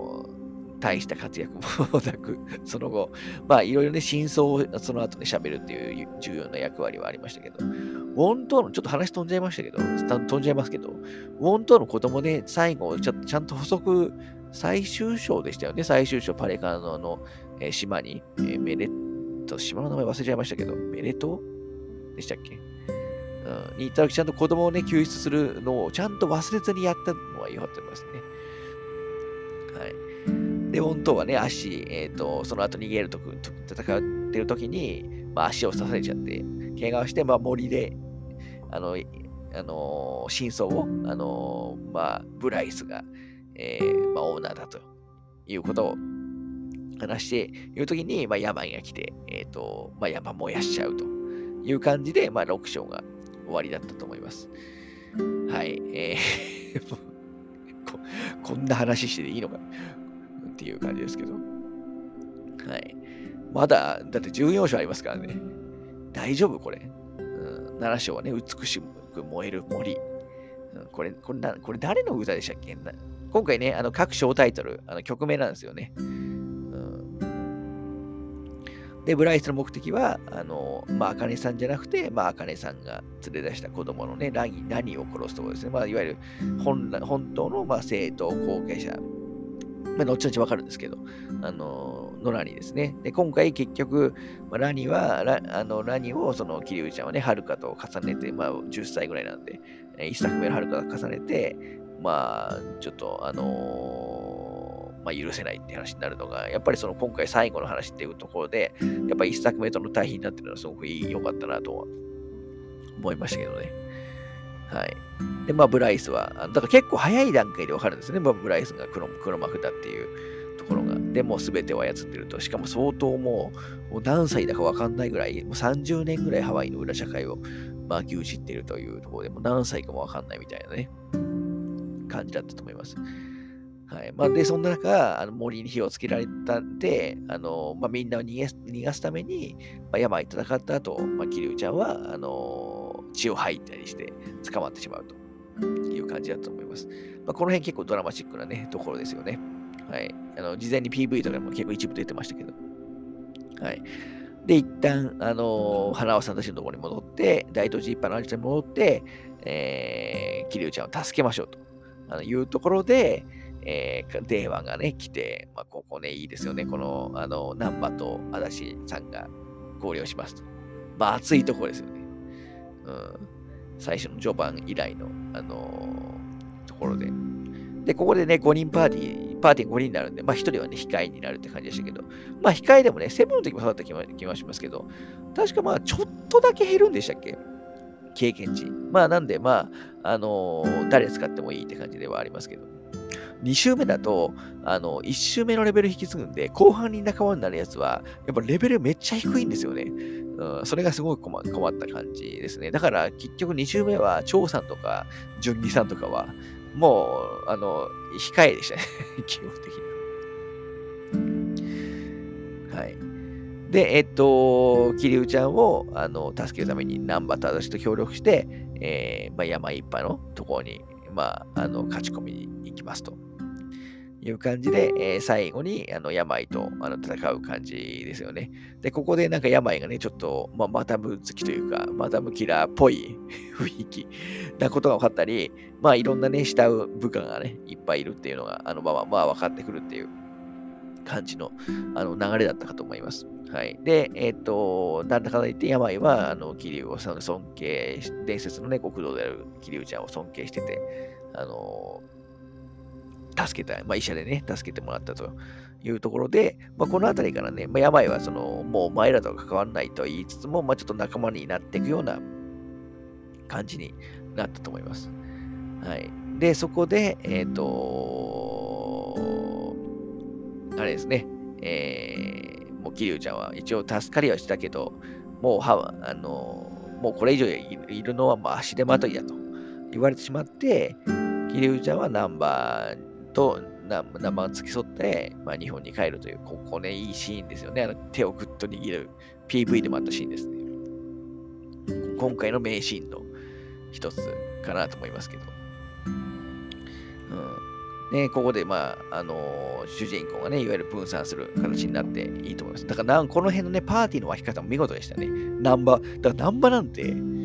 あのー、ハワイ実質？もうほんと1日とかじゃないですか。何もしてないじゃないですか。冗談の時に。うん。だから今回、ハワイと、あの、日本の距離感が、ちょっとね、怪しかったような気がしますけど、あれ実際飛行機だとかなりかかります。なん結構かかりますよね。まあ、1日ぐらいあればできるのか。まあ、終盤はね、まあ、プライベートジェットって言ってますから、まあまあ、早く行けるっていうのもあるのかもしれないですけど。はい。で、えっ、と、キリュウちゃんと別れた後に、えー、春日たちはまた、あの、養護施設に行ったら、まあ、ブライスがいて、もう、もうお、あの、襲ってくるんですよね。あの、一部、やばいやつが。うん。まあ、そんな感じで、えっ、と、7章は終わったような気がします。そんな感じでしたよね。ど、どんな終わり方だっけな。うん。で、えっ、と、8章ですね。発祥で、あの、桐生ちゃんのサイドに、ついにようやく桐生ちゃんの方のサイドの話が本格的に始まるという感じだと思います。だびっくりしたのが、あの、桐生編は僕はその、えっと、達成目録みたいなやつないと思ったんで、ああったのがあるの知ってびっくりしましたね。こっちもあるんかいみたいなのは、あの、思ったと思います。で、南波と一緒に帰国して、えー、そこにまあ、孫妃も来ますと。で、えっ、ー、と、まあ、エンディングノートを作んないかみたいな。まあ、この辺はね、トレーラーでも、事前のね、エンディングのトレーラーでも、あのー、描かれてましたけど。だ結構最初はのんびり進行なんですよね。うん、はい、あ、ちなみに今時間大丈夫かな？もうちょいだけ大丈夫か？はい。で、あのー、桐生ちゃんサイドは、いわゆるなんだ、その道端に、えっ、ー、とな、なんて言うんでしたっけ？なんか思い出？追憶？追憶のかけ、ちょっと名前、名前忘れましたけど、追憶ダイアリーであってましたっけ？なんか道端にね、いろんな記憶みたいに落ちてて、そこ調べると、過去こんなことがあったな、みたいなことをね、あの話してくれるんですよ。ようなものもあれば、ある程度、その話、あの、ストーリーがあるやつとかもあって、その辺も、あの、面白かったですけど、なんか、どういう基準なんだよって思いましたけど、いわゆるエンディングドラマは結構本格的なやつだと思いますけど、エンディングドラマに入んないやつでも、例えばなんか、浜子さんでしたっけ？な、なぜか大してキリュウとそんなに、あのー、絡みのないね、浜子さんがあったり、あと、あの、メインストーリーに絡む部分として、道夫くんと、あと、小雪とか雪あたりは、なんかメインストーリーも絡んできましたよね。うん。だからどういう基準でそうなってるのかちょっとよくわかんなかったですけど。あとあれか、ラウカーロンとかが、結局だからあれもセブンの時はラウカーロンっていうのを言及してなかった気がしますけど、まあ今回確定したわけですよね、それが。サバイバーで、これはまあ、かあのちょっと話別ですけど、サバイバー行くと、あの、ね、あの人が今いますし、再開しないと思ったらね、やっぱ最後はするのかと思いましたけど。エンディングドラマの話はどうどうしようかな。うん、どこで話そう。もうちょっと後にしますか。はい。で、8章で、あのー、まあ、あのババッティングセンターとか行って、えー、結局なんか孫妃がなんか急にあの桐生ちゃんに対する対するなんかちょっとツンデレキャラみたいな 今回キャラキャラ付けされて。まあまあいいいいとは思いますけどね、うん、まあ面白い部分でありました。なんかね、本当にきつい欲。だから急にここでやることがめちゃくちゃ増えるんですよね。うん、で、いろいろ回って、サイコもにも協力してもらおうってことで、どう、最後なんて、桐生との関わりなんてね、まあまあ、まあ、ナンバーもそもそもそんなないですけど、うん、多少無理やり感は感じちゃいましたけどね。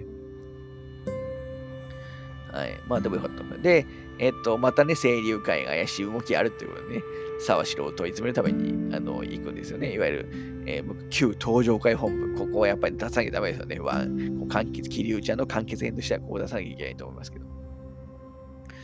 で、沢城と海老名には、その、コミビジネスとかの話をして、えー、まあ、いろいろ話をした後に、まあ、特にた確かこの時点だと戦わずに、えっ、ー、と、出てきて、あの、お墓参り行くんですね、また、あの、エンディングの音もやりつつ、えー、風間とかね、錦山たちのお墓参りってところで伊達さんと再会しますというところですね。で、伊達さんと一緒に、えー、まあ、エンディングドラマを進めていくという感じで、えー、今回久しぶりに伊達さん、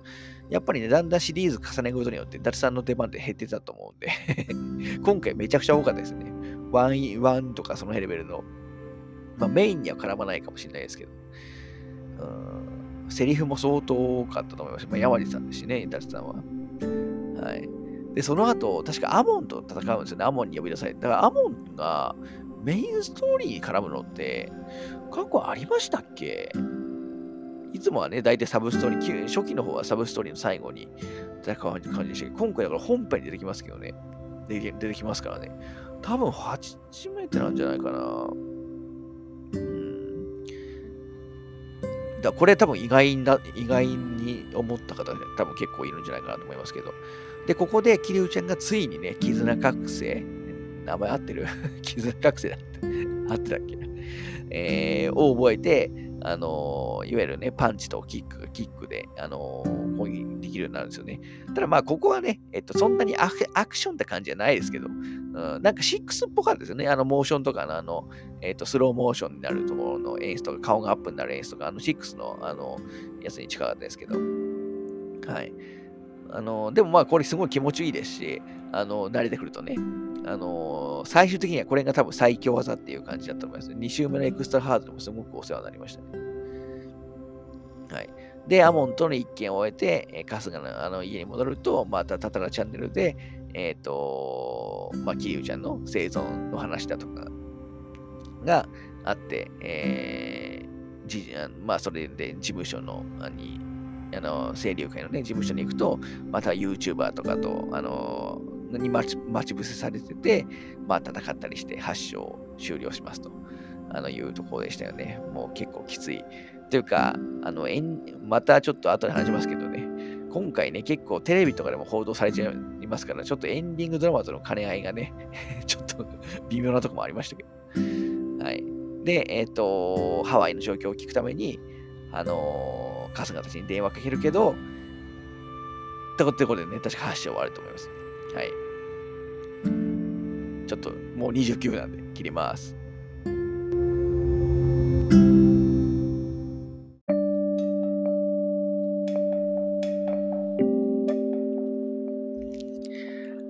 はい、えー、こんばんは。こんにちは、こんばんは。えっ、ー、と、ここから、えー、日が変わ、翌日話してます。ちょっと前日もう90分話して、えー、ストストーリー、まあメインストーリーを追いつつ、えー、まあちょちょっと別の話もしていくようなスタイルでやってますけど、まあ全然ちょっと、やっぱりね、まとまってないので、中身スカスカで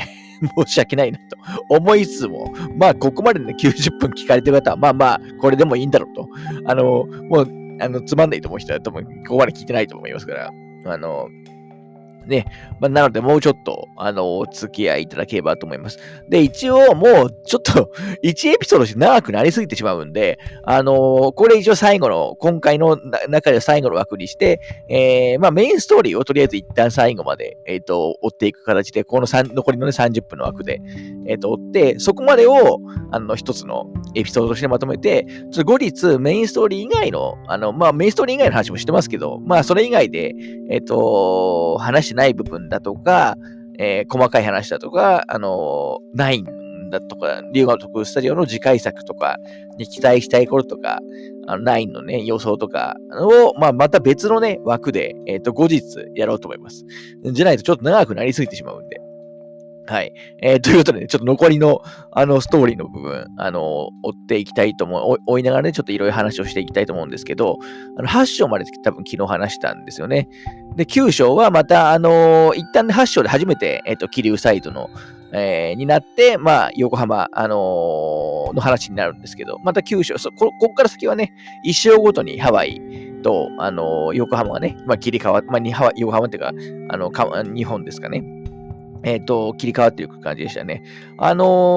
ー、日本編は、もうあの、発射の時点でね、確かカムロ町に、えっ、ー、と、移動できるような、あの、状態になっててると思いますけど、この時点で、発祥時点だと、カムロ町の敵めちゃくちゃ強いんですよね。だからまあ、バランス的には後で行った方がいいんだろうなと思ってね、この時点では行かなかった感じですね。はい。そういえば、カムロ町の、あのー、戦闘のテーマとかね、一作目のファンクゴーゾーンでしたよね。なんかプレス音源っぽい雰囲気の、あのー、やつで、まあ、我々でな、なんかやっぱシリーズファン向けの、まあ、サービスだったのかなと思いますね。はい。そういえば、あの、さあのー、サントラね、えー、今回6枚組でしたっけ、えー、で、多分来週あたり、3月の頭ぐらいに出るはずです。まあ、もうサブスクにはね、えっ、ー、と、来てますし、結構聞いてるんですけど、ちょっと、まあいいか、曲の話とかは、あのー、パート2の方で ちょっとは忘れなければやりたいなとは思います。はい。まあ、好きな曲とかね、今回の。はい。まあ、とりあえずストーリーをって言いますけど、9章のね、えっ、ー、と、超タイトル、嘘ってやつですかね。あの、まあ、ハワイのね、春日編になってて、で、えっ、と、なんだっけな、確か本当の情報で、えー、なんかナイトスクエアあたり、まあ、要するに山井さんがいるところですね。まあ、まだ桐生ちゃん救ったばっかりですけど、山井さんの、あの、管轄の場所に、なんか、あかねさんの目撃情報があり、あるって話になって、えっ、ー、と、堀市、堀市の人でしたっけ？のおばちゃん。名前、名前確か出ましたよね、後で とかに聞いたりして、まあ、情報を集めていくと、あのー、なんだ、えっと、なんかブライスのね、敵下が来て、で、そこは、まあ、山井さんの、えー、島なんで、まあ、山井さんが助けてくれて、共闘する形になるんですけど、まあ、ただ、ここはね、あくまで自分たちのところだから協力したけど、まあ、でも、あの、それ以上の協力はしないよっていうことだったんですけど、春日が、まあ、えっ、ー、と、戦闘で あの、戦って、あのまあ、協力してくれるという話に、要するに力を、力でね、あの、力で、拳で解決というか仲間に引き入れるっていうね、まあ、あの、展開だったと思いますけど、こ、これが確かに山井さんと戦う日は最後だったような気がしますね。はい。まあね、で、ここからなんか結構山井組の人たちも、あの、ちょっと、あの、個人個人の、あの ちょっとアイデンティティがね、見れたりも、あの、するのが良かったと思いますけど。はい。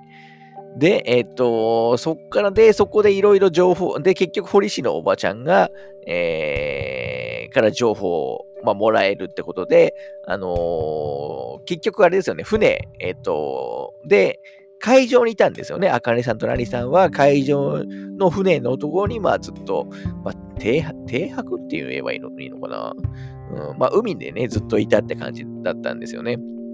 で、そこで再会して、あのー、まあ一緒に、あの、まあ、戻る。あの、えっと、大道寺の、まあ、一回ハワイから脱出するために、ハワイの、あの、大道寺さんのセーフハウスに、まあ、戻りますというところが、まあ、大きな流れ、えー、だったかなと思います。で、あの、一緒に、えー、戻る際は、えー、山井さんに協力してもらって、まあ、送ってもらう、車の中でね、送ってもらうんですよね。で、その中で、えっ、ー、と、ネックレスが、あの、あの本物のネックレスを、そのラニーがも、あの、パレカのね、代表の、あの、証しとなる本物のネックレスを、えー、ラニア持ってて、あのー、まあ、それがね、えっ、ー、と、それをそのアカネさんが、え、ブライスに言ってしまったことで、まあ、狙われることになったっていうのは、この辺でわかるんですけど、まあ、だから、まあ、ブライスはね、ラニーを狙ってるという、あの、感じで、この辺で結構、今回の話の構造が、まあ、ほぼほぼわかるかなというところですよね。はい。で、その後、まあ結構、多分今作の中でも結構大きなね、印象に残るイベントということで、まあ、政府ファーストに戻ると、あの、戻っていろいろ相談してると、あの、千歳がね、英治に、えー、の、あのまあ、脅迫されていて、あの、従っていた、まあ、要するに春日たちを、まあ、騙していたということが、まあ、ここでね、わかるんですよね。まあ怪しさはありましたけど。で、三田村英二ですね。まあ、成田凌さん演じる三田村は、まあ、実際は、あの、足なんか悪くなくて、あの、まあ、これの、なんか薬かなんかでしたっけ、うん、なちょっと薬の名前も出てた出てた気がしますけど、薬でま演技したんですね、車椅子の。すげえなと思いました。そこリスク、リスクありすぎじゃないかとあの思いますし、あのー、あと結構気になったのが、花輪さん、三田村にいろいろ喋りすぎじゃねえと思いましたね。この結構いろいろ 話してたっていうあのところですでしたから。で、千歳が最後の最後で、まあ、三田村の、まあ、三田村を、まあ、三田村を裏切ってって表も変だな。うんあのー、仲間だったんだけど、まあ、千歳がね、えー、こっちに来てくれて、えー、るんだけど、もう時すでに遅しと。まあ、三田村は、その、あのー、誰でしたっけ？あのー、えー、名前忘れた、あの、えっと、えー、間違えて持ってるやつ、誰誰でしたっけ？うん、もうちょっと名前出てこないですけど、あいつに実は連絡してて、あの、襲撃されちゃうんですよね、事務所。で、ここで、えー、まあ、ブライスの手下の襲撃を受けて、えー、まあ、ウォントーさんと、まあ、花輪さんがね、死んでしまうと。で、えー、まあ、あかねさんもね、結構引っ張かれて、気絶、まあ、結構な感じで気絶して、で、ラニもさらわれて、もう、もう、泥沼ですよね、いきなりの。この時ね、えっ、と、山糸たちとまだ、まだいたらね、もうちょっといい展開になったのかもしれないですけど、はい。で、そのあたりで、えー、まあ、電話がかかってきて、あの、あの、要するに7章のその最後、あ、7章じゃない、の、え、ー、と、8章の最後で、桐生ちゃんがね、え、ー、と、かけた電話がここでかかってきて終わりっていう感じでしたけど、いや、ここはやっぱりね、あのー、おそらく、まあ、驚いた人も多いと思いますけど、まあ、ウォントーは、まあ、まだしも。まあ、花尾さんがね、えっ、ー、と、まあ、結構あっけなくですよね。あっけなくっていうか、まあ、一応ちゃんと見せ場、見せ場っていうか、あの、活躍しましたけど、あのー、まあ、死ぬときは結構やっぱあっけなくというところで、結構ね、花輪ファン、特にセブンガイデンやってる方はかなりね、えっ、ー、と、花輪みんな好きだと。思いますか？ら。ここ結構ね、ショックだった人が多いんじゃないかなと。私もちょっと予想外で、ショックというよりは、え？って思いましたね。あの、やっぱりセブンガイデンで、あの、結構重要なキャラだったんで、えー、もう知らないと、なんか、なんとなく、なんか、またぐと、作品またぐと、そんなに死にづらいイメージが僕は勝手に持ってる。まあ、時々その、あの、例外もいっぱいありますけどね。ありますけど、これは結構だからびっくりしましたね。だからおそらく、えっ、と、セブンガイデンって8の後に、えっ、と、書かれた、あの、シナリオだと思うんで、だから多分最初はこんなにあの濃いキャラじゃなかったんでしょうね。あの、大ジョジッパの、まあ、なんかリーダー的な存在はいたんでしょうけど、多分花輪っていうキャラを、多分セブンガイデンを作るにあたって花輪っていうキャラを多分膨らませていったんじゃないかなっていう気はしますけど、ただ終わりのところはやっぱり決まってて、まあここでね、まあ殺すしかなかったっていうところなのかなとは思いますね。まあでも確かに花輪さんもやってることも結構言ってもね、えげつないですし、まあ裏社会の人間ですし、まあ桐生さんの話が今回最後っていうことでもあるんで、まあまあこれはまあしょうがないところなのかなとは思いますね。まあでも考えようによっては、あのー、まあ、花は、まあも、もともとはね、その5の森永っていう、結局、あの、公式に森永みたいですけど、あのー、森永が、まあ、結局助かって、えー、まあ、多分実際、多分整形とかして、えー、ルートだと思うんで、まあ、そう考えれば、あの、本来、だいぶ昔、5の本当何十年以上前にね、あの、死んでもおかしくなかったのに、まあ、ここまでね、えっ、ー、と、えー、生きて活躍できたっていうのは、まあまあ、あの、えっ、ー、と、良かったとは言えないですけどね。まあ、殺され方を考えると。うん。まあ、仕方なかったのかなとは思いますね。はい。でも、やっぱりインパクトは、あの、あったかなと思います。はい。これ結構、だから予想外って意味では結構予想予想外でしたね。うん。やっぱりね、キャラクターが生きる死ぬっていう部分は、あの、重要な、えー、ところだと思いますから。はい。その後すぐにね、確か章が切り替わると、桐生ちゃんのね、追憶ダイアリーにね、えっ、ー、と、腹輪の項目追加されますよね。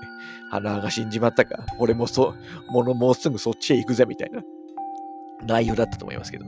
はい。まあそういう意味でも、まあ、あの、よかったと思います。結局だから、大同時一派のセブンガイデンで来た、あの、他の捕ま、最終的に捕らえられた、あの、三代目西谷とか、えっ、ー、と、誰だちょっと、名前、名前誰だっけ？あのボ、ボス。うん、ちょっとゲームのキャラ名忘れちゃいましたけど。いやー、マジで思い出せないな。うん、でも結局最後ね、みんなセブンガイデンの敵役からキャラって大路に捕まったじゃないですか。うん、だからあれとかが、まあ結局ね、何も出なかったの。まあちょっと残念でありましたけど、ちょっと大道寺一派のなんか勢力、ちょっとなんか8、だいぶ弱くなってますよねうん、まあこの後もね、結構その花輪さんの部下とかもいっぱい出てきたりもしますけど。はい。まあそんな感じでね、9章は結構、あの、引きがある終わり方だったと思います。で、10章でまた、あの、日本編ですね。あのー、まあ、春日とのにで電話でまたリンクして、えー、って感じだと思います。で、ハワイ側の状況を把握して、まあ、エイジと、あのー、えっ、と、えっ、と、ちーちゃんが、まあ、もともと一緒にただらチャンネルやってた子だったりとか、あと、あのブライスとかエビナとかが、まあ、まあ、みんなグルだったと。要するにゴミ処理ビジネスでグルだったってことがまあわかるとあのいう感じだったと思います。うんだから結構ね、この辺は、あのー、その辺の、ななんですか、まあ、今までで謎だった部分が、あのー、結構ね、一気にわかるっていう感じだったと思いますね。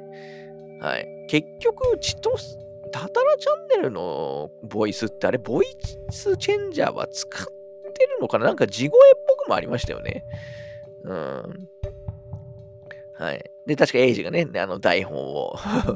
用意して、まあ、この辺のね、詳しい話は、その後、あのー、ゲーム中でね、説明してくれる。まあ、まあ、ここではもう、そこまで説明しないですけど。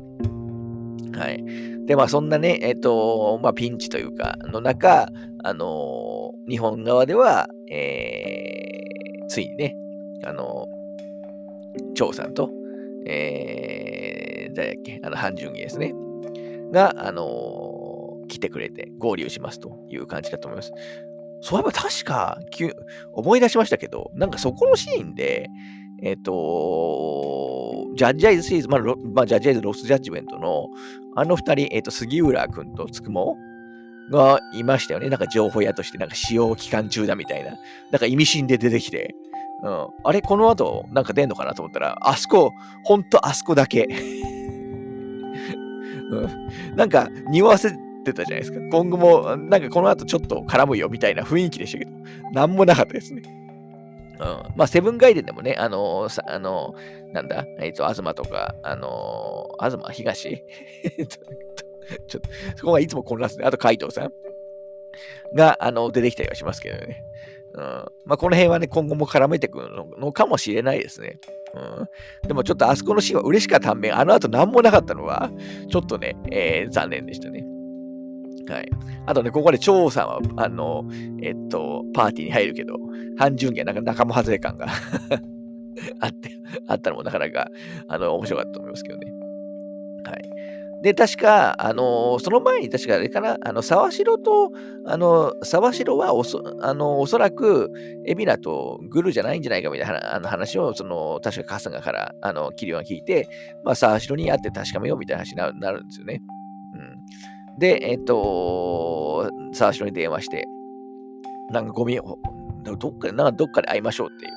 ゴミ処理場でしたっけ？で、になって、えー、そこに行くと。あの、向かっていくって感じだったと思います。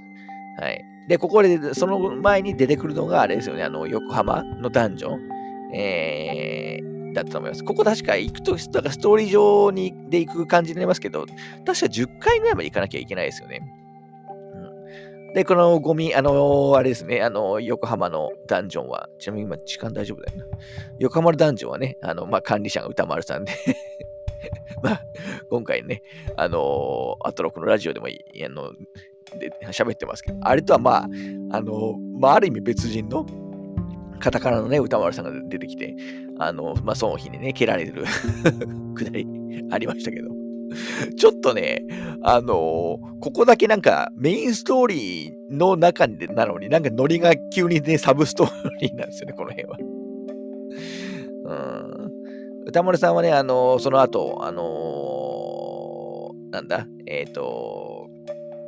最後の、あの横浜ダンジョンの30回でしたっけ？のあのボスになってますよね。うん。なんか、戦い始めるとき、ビーボーイズムを、イズムなんとかって言ってた気がしますけど。うん。あっちのね、えっと、ハワイのダンジョンは、あのー、道夫くん道夫くんとロボ、ロボ、ロボの道夫くんですよね。と戦って40回、え、ー、と、だと、あの、ロボの道夫戦、ちょっと名前忘れましたけど、5, 5人のね、戦隊のロ、あの、ロボの道夫と戦うって感じでしたけど。あのー、で、えっと、はえっと、横浜の40回の方は、いわゆるアモンさんたち一味、え、一族ですよね。一気に 4, 4人ぐらいでした出てきたと思います。でも多分、歴代のアモンさんの中では多分、特に弱い 部類に入るのかなという気はしますね。はい、あちなみに、アモンに関しては、ちょっとあの最初のさ、えーと、2, 勝2勝前でね、戦うって話しましたけど、あそこ、実質負けイベントだと思いますけど、2周目だと、えー、のエクストラハードでも、まあ強強いには強いですけど、まあ、普通にあの倒せる感じでしたね。まあもちろん倒したも、結局イベントのね、進行具合は、あのー、変わんないですけどね。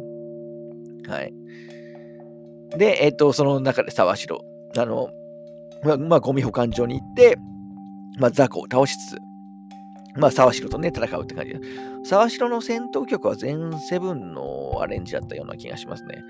はい。沢城ね、えっと、僕多分2周目のエクストラハードで特に苦戦したのが多分沢城ですね。多分まあレベルの差もあったっていうのもありますけど、あの、めちゃ強かったですね あの、1周目は全然そのことなかったですけど。はい。まあ、武器もね、変えていく感じですよね。でもちゃんとね、沢城との戦いがあったのも良かったと思います。しかも戦うのは、その、カスじゃなくて、桐生ちゃんっていうね、えー、ところだと思います。で、沢城を海にね、一回あの落として で、春日の家でね、合流するっていう流れでしたよね。で、そこで、あの、まあ、沢城からの実情を聞いて、まあ、実は海老名を、まあ、まあ、見張、まあ、簡単に言うと、まあ、見張ってるような、あの、感じだと。で、えっと、本当にやりたい、本当にはやりたいのは、その第二次大解散、えー、本格的な第第二次大解散だから、まあ、桐生ちゃんのあの力を借りたいと。で、桐生ちゃんだけじゃなくて、伝説の国道、要するに、あの、えー、大悟さんとかとか、まあ、真島とか、まあ、冴島の力も借り借りたいっていう話をここでしてくるって感じですよね。で、10章は終わりみたいな感じだと思います。まあ、この辺はやっぱ、まあ、常に盛り上がってるって感じですよね。やっぱ9章の、あのー、裏切りの流れから、えー、一気に盛り上がる感じで、もうこの辺はね、ちょっと先が見たいっていう気持ちもありつつも、あのー、プレイしてたと思います。はい。で、結局、まあそこがね、やっぱ気になるところではあるんですけど、あの、またハワイ11章、ハワイ編に行って、えー、これもうちょっと終わりまで話できるかな まあ、に行って、えっ、ー、と、まあ、襲撃されて、えー、救助のね、えー、最後に襲撃されて、あみんなね、もうボロボロで、かつラニさんも、ラニちゃんもね、あのー、えー、連れ去られてしまったんで、まあ、救いに行こうと、あので、千歳が勝手に出ていっちゃうって感じでなんですよね。で、ここで一時的にパーティー確か、から千歳が離脱するっていう、あの、感じだと思いますけど。はい。で、一旦大道寺のセーフファーストに行って、えっと、確か花輪さんの部下たちと、あのー、会って、えー、まあ、いろいろ、英治のあの情報だとかを、あのー、もらって、えー、その後かな、もうちょっとこの辺、ちょっと細かいね、順番もすいません、忘れて結構適当に話してるところもありますけど、うん、この辺なんか、あのー、英治の、そうか、その確か、ええ英治の情報、三田村英治の情報が結構分かってくるんですね。昔記者だったとか、あのー、昔はめられ、事故かなんかではめられて、まあ新聞社辞めるはめになって、ヤクザを恨んで、まあブリーチジャパンのなんか結構上の方にいたみたいな。まあブリーチジャパンって懐かしい、懐かしいの。まあ今回もまた出てきますけど、ことまで、あの、感じですよね。で、そんな時に、えっ、ー、と、千歳からあのメール送られ送られてきて、まあ、そこが、えっ、ー、と、ちょっとバーの名前忘れましたけど、なんかバーみたいなところに千歳が変装して潜り込んでるんで、まあみんなでね、そこに助けに行こうみたいな話になって、まあ乗り込んで、あのー、まあ戦っていくという流れだったと思います。はい。で、えっ、とまあ、エイジはね、そうここで結局、えっと、三田村は、あのー、あんまりね、えっと、直当たり当たり前ですけど、結局確かに最後まで直接は戦わなかったですよね。で、この辺でいろいろ、あの、えっと、部下をね、けしかけてあの来るんですけど、結局、その、なんだ、なんか、えー、ちょっと、えっと、三田村英二に関しては、まあ、消化不良とは言いませんけど、なんか、あのー、ちょっとうやむやな感じであの終わってあのしまって、ちょっと気にはなってたんですけどね。まあ、そうしたらちょっとエンディングで結局出てくるっていうのはありましたけど。うん。で、まあ、そんな中でね、また結局、確かなんなんだっけ、なんか爆弾を投げるくだりがありましたよね。実は爆弾じゃなくて、なんか催涙ガスみたいな ものだったみたいなあったりしましたけど、まあ、この辺のね、三田村の顔がね、えー、いや、嫌な感じですよね。うん。まあ僕、成田さんもすごく好きなんで。成田さん、そういえば、えっと、去年の、あの、1月の舞台、宝飾時計の話をしたと思いますけど、あれで、あの、あれでもね、実際、まあ、主演クラスの一人でしたから、うん。はい。まあ、あの まあそんな中あって、また、あのー、確かにその流れで、確か病の一派から、まあ離反者みたいなやつがね、出てくるんですよね。まあブライスがいろいろ手を回したりしてるのもあって。で、そこに、えっ、ー、と、病の事務所の方に、えっ、ー、と、乗り込んでいって、えっ、と、まあ、いろんな敵倒しつつ、あの、なんだ、確かあの、えっ、と、ブルドーザー？ブルドーザーじゃないな、あれな、なんて言うんでしょうクレーン、クレーン車じゃなくて、まあ、重機ですよね。重機戦がまたセブンに続き、今回もあのありましたけど、重機戦、あの、サブストーリーもありましたよね、後半の方にも。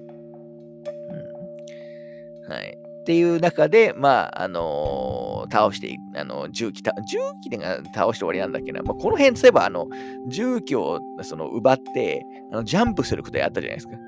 うん、あそこはちょ、ちょっと、ちょっとやりすぎかなと思う。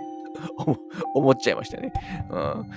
100%あれ死ぬ、死ぬでしょっていう、あのビルにね、突っ込むやつですよ。あの、隣のビルの屋上から、あの、重機での、あの、トミトミーが重機を操って ビルに突っ込むやつ。うん、あの突っ込んだ後ね、パーティーが一時的に分散するあの演出は良かったですけど、うん、あれ、あらすこしかないですよね、一箇所しか。はい。まあ、そんな流れで、えっ、ー、と、11章ね、また結局、ちいちゃんもまた仲間に、えー、なるという感じで、まあ良かったかなと思いますけど。はい。で、まあ、病たちは完全にまあこの辺ではもう仲間になってるような雰囲気、えー、だったかなと思います。うん。なんか、毎章、やっぱ病は絡んできますよね。よくよく考えると。はい。いや、時間やばいんじゃないこれ。これ最後までいかない、いかないんじゃない？ちょっと、ちょっともう一回切って、えっと、次の枠で最後にします。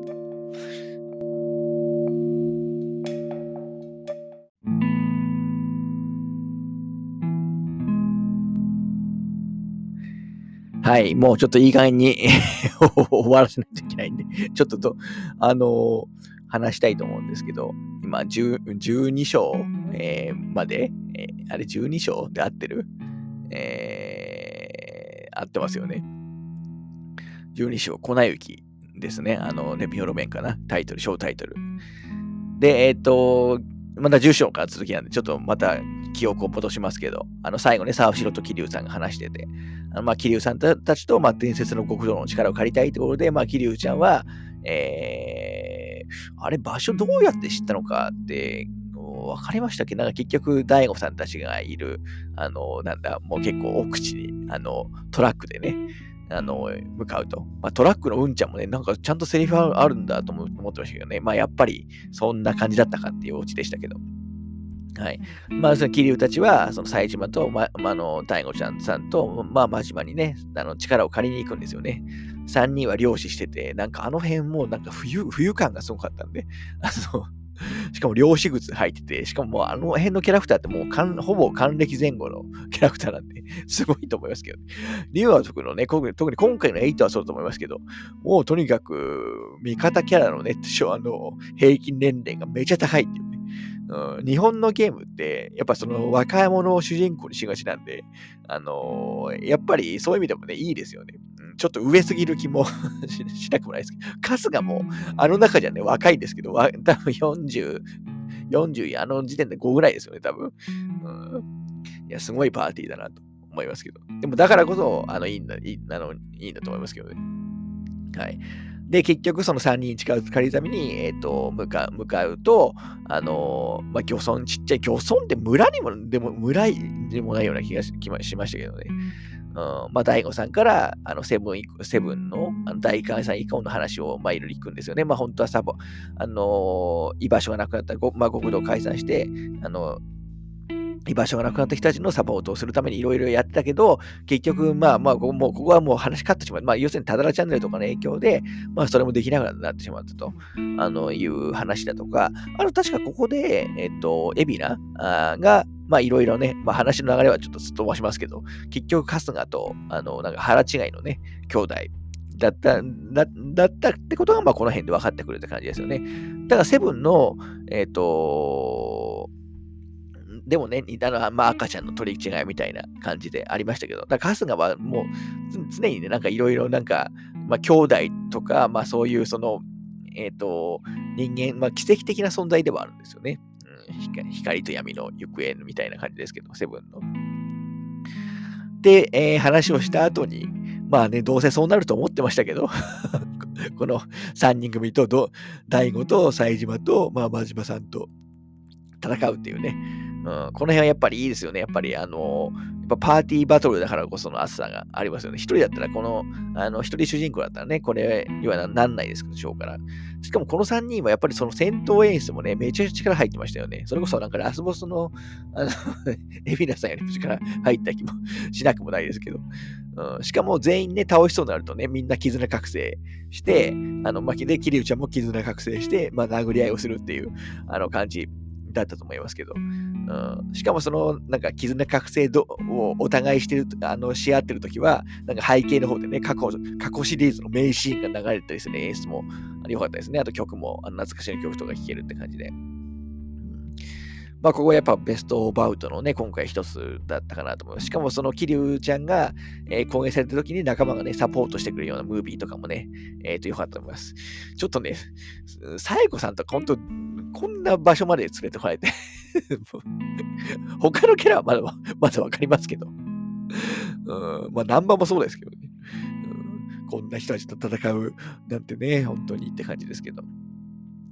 ただまあ結局ね、事情があっても協力できませんという感じになるんですよね。で、桐生ちゃんがね、そうしたらもう、あのー、まあもうお前らなんて知ら、まあ、えー、知らねえよみたいな。責任から逃げ回ってる、お前ら知らねえよみたいな。いやいや、うん、ちゃんと理由を話したと思うけどなと思いましたけど。本当は、なんか喧嘩してみただけだっただけだったのかもしれないな、みたいなことも言ってますよね、ましたよね、この辺で。はい。で、結局戻っ、まあでもね、まあおそらくほとんどの人が予想してしてしてたと思いますけど、まあどうせね、後で来てくれるんだろうと、あの、思ってましたよね。てか、あそこのさすがに出番あれで終わるわけではないと思ってましたから。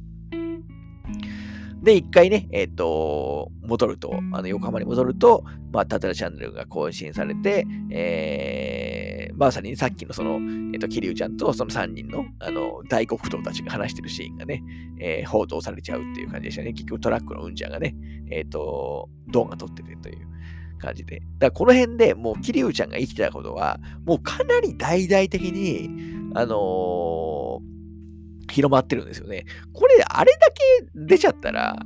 みんな気づくだろうと思って。まあ僕はこのちなみに12章の段階でもうエンディングドラマは全部最後で終わったんで、そんな違和感なかったんですけど、この後にやる人は、このちょっとだいぶ違和感あるでしょうね。あれだけあの大々的に顔とかあの出ちゃったりして あのー、ますからね。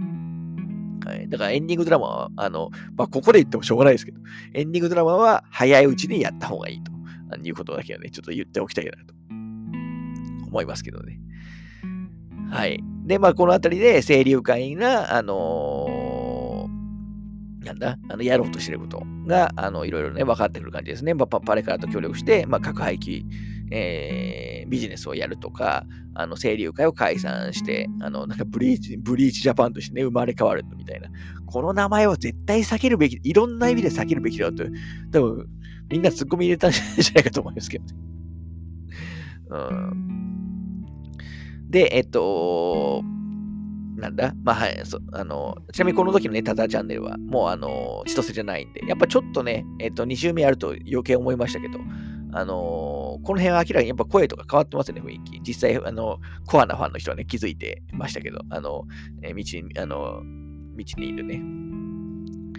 で、その後ね、えっと、まあ、サーシとテビナと会うために、えー、まあ、旧登場会本部ですね、えー、に乗り込むって感じですね。で、あそこで、えっ、ー、と、名前忘れちゃったな。えっ、ー、と、な、奈崎でしたっけ？た、樽崎でしたっけ？そう。ちょっと、あの、名前忘れましたけど、あの、今回ね、ちょっとあの3人の後に戦うには、ちょっと、よ、ちょっとね、あの、インパクト弱いんじゃないかと思いましたけど、あれ、名前なんだっけ？思い出せねえな。うん、公式ページにも、のキャストにも載ってねえぞ。な、奈良崎、奈良崎とか樽崎みたいな名前だった気がしますけど。う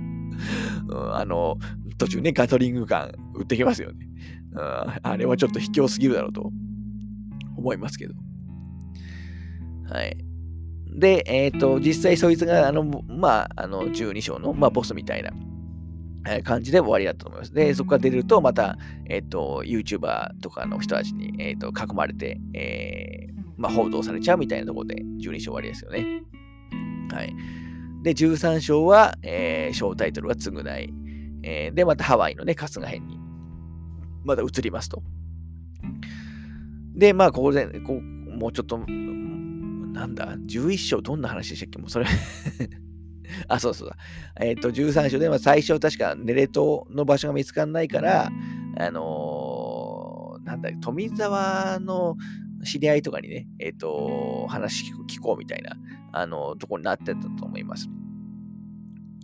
はい。で、で、で結局そ、ただそいつも昔からの実はパレカナの信者で、まあ戦、戦ってしかも、まあ、死んじゃいますからね、その自決しちゃいますから。あのーとかになったりするんですけど、あの、その後ね、逃げて、えっ、ー、と、行くうちに、あの、い神社ですね。あの神社に行くんで、まあ、反順義と、あの、ようやくね、合流できると。だから今回、順義さん13章で仲間になるっていうね。まあ、あの、確かインタビューで、まあ、蝶と、あの、半順義は、まあ、ファンサービスも、あの、兼ねてみたいな登場っていう話だったんで、あのまあ、それに割にはね、結構出たような気もしますけど、ちゃんと全員ね、あの、絆ドラマもありますし、で、12さんから、その、ネレトネレ島の、まあ、場所とか、あのー、まあ、聞いてっていう感じだと思いますね。はい。この神社ね、おみくじ。そのおみくじは、まあ、ほぼほぼ拾ってると思いますけど、うん、結構後半はね、いいアクセサリーくれますよね。あの、僕アクセサリーで好きなのは、あの、ジャストを回避すると、避け、あの、えっ、ー、と、避けれるやつですね。あれは、あの、桐生さんと春日両方に装備させてましたね。はい。で、えっ、ー、と、で、結局その、確かその後、確か純義さんの ハワイでのね、服をあの見つけに行こうみたいなあの話になったと思いますけど、今回ね、どのキャラも日本あのよあの日本の服とハワイの服、全キャラ違うちゃんとね、服装になってるのも結構力入ってるなと思いましたね。うん、はい。で、その後確かまた第5地区行くんだっけなあの、の近くの港みたいな、あの、ところに行くっていう流れになってたような気がします。で、そこでまたドワイトと、あのー、もう何ともいいかわかんないような戦闘をして、まあ、ラニーちゃんがね、まだ結局、あのー、ラニーちゃんをその、えっ、ー、と、なんだ、ネレ島に送る準備をしてたところに、まあ、えっ、と、まあ、間に合って、まあ、ドワイトを、え倒すという、あの感じだったと思いますね。はい。まあ、この辺は、まあ、ボス戦、まあ、流れで、えっ、と、一気に進める人も多いんじゃないかなと思いますけど、はい。で、その後、あの、まあ、日本から脱出したいけど、まあ、なんかいい方法ないかみたいな話で、あの、病からの話があって、えー、まあ、船で、あのー、行って、なんか海上保安庁に、えー、協力してもらって、まあ、日本に向かうという形で脱出するっていう感じだと思います。はい。あれ？その前に、えっと、サメ？ど、どこでしたっけ？あ、その時ですよね。サメが、あの、襲ってくるやつ。うん、あのドまだドワイトも追ってくるけど、あの、サメも来て、あの 来てっていうやつですよね。ここでドワイトの最後の戦闘になったと思いますけど。はい。うんで、えっ、と、ドワイト倒すと、あのー、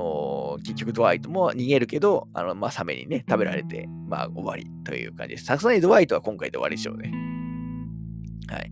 で、日本にね、到着すると、あの、まあ、伊達さんが、あの、待ってると。伊達さんだからここでもね、またメインストーリーにまた絡んでちょっと嬉しかったですけど。はい。で、そこで病のあのエピソード、最後のエピソードとして、まあ過去の話だとか、あのー、がかかあの語れるわけですよね。まあもうこれはもう話さないですけど、病の 過去へ。もう時間もあれなので。うん、だからかなりね、ちゃんと病の話は、あの最初から最後までかなりしっかり今回描かれてたと思いますね。あのメインのキャラとクターと同等レベルで。はい。で、まあ一旦ね、えっ、ー、と、全員日本に来たってところで、まあ最終章、有山の富ですね。えー、という感じだと思います。はい。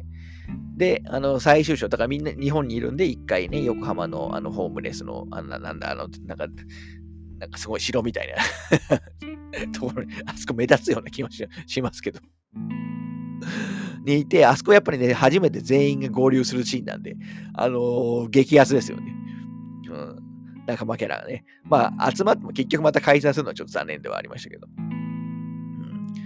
で、まあ、そこでいろいろと話して、えっ、ー、と、春日とね、まあ、あの、さっちゃんと、なんか、なんか、なんていう、なんか、あの、死亡フラグ的な会話とかも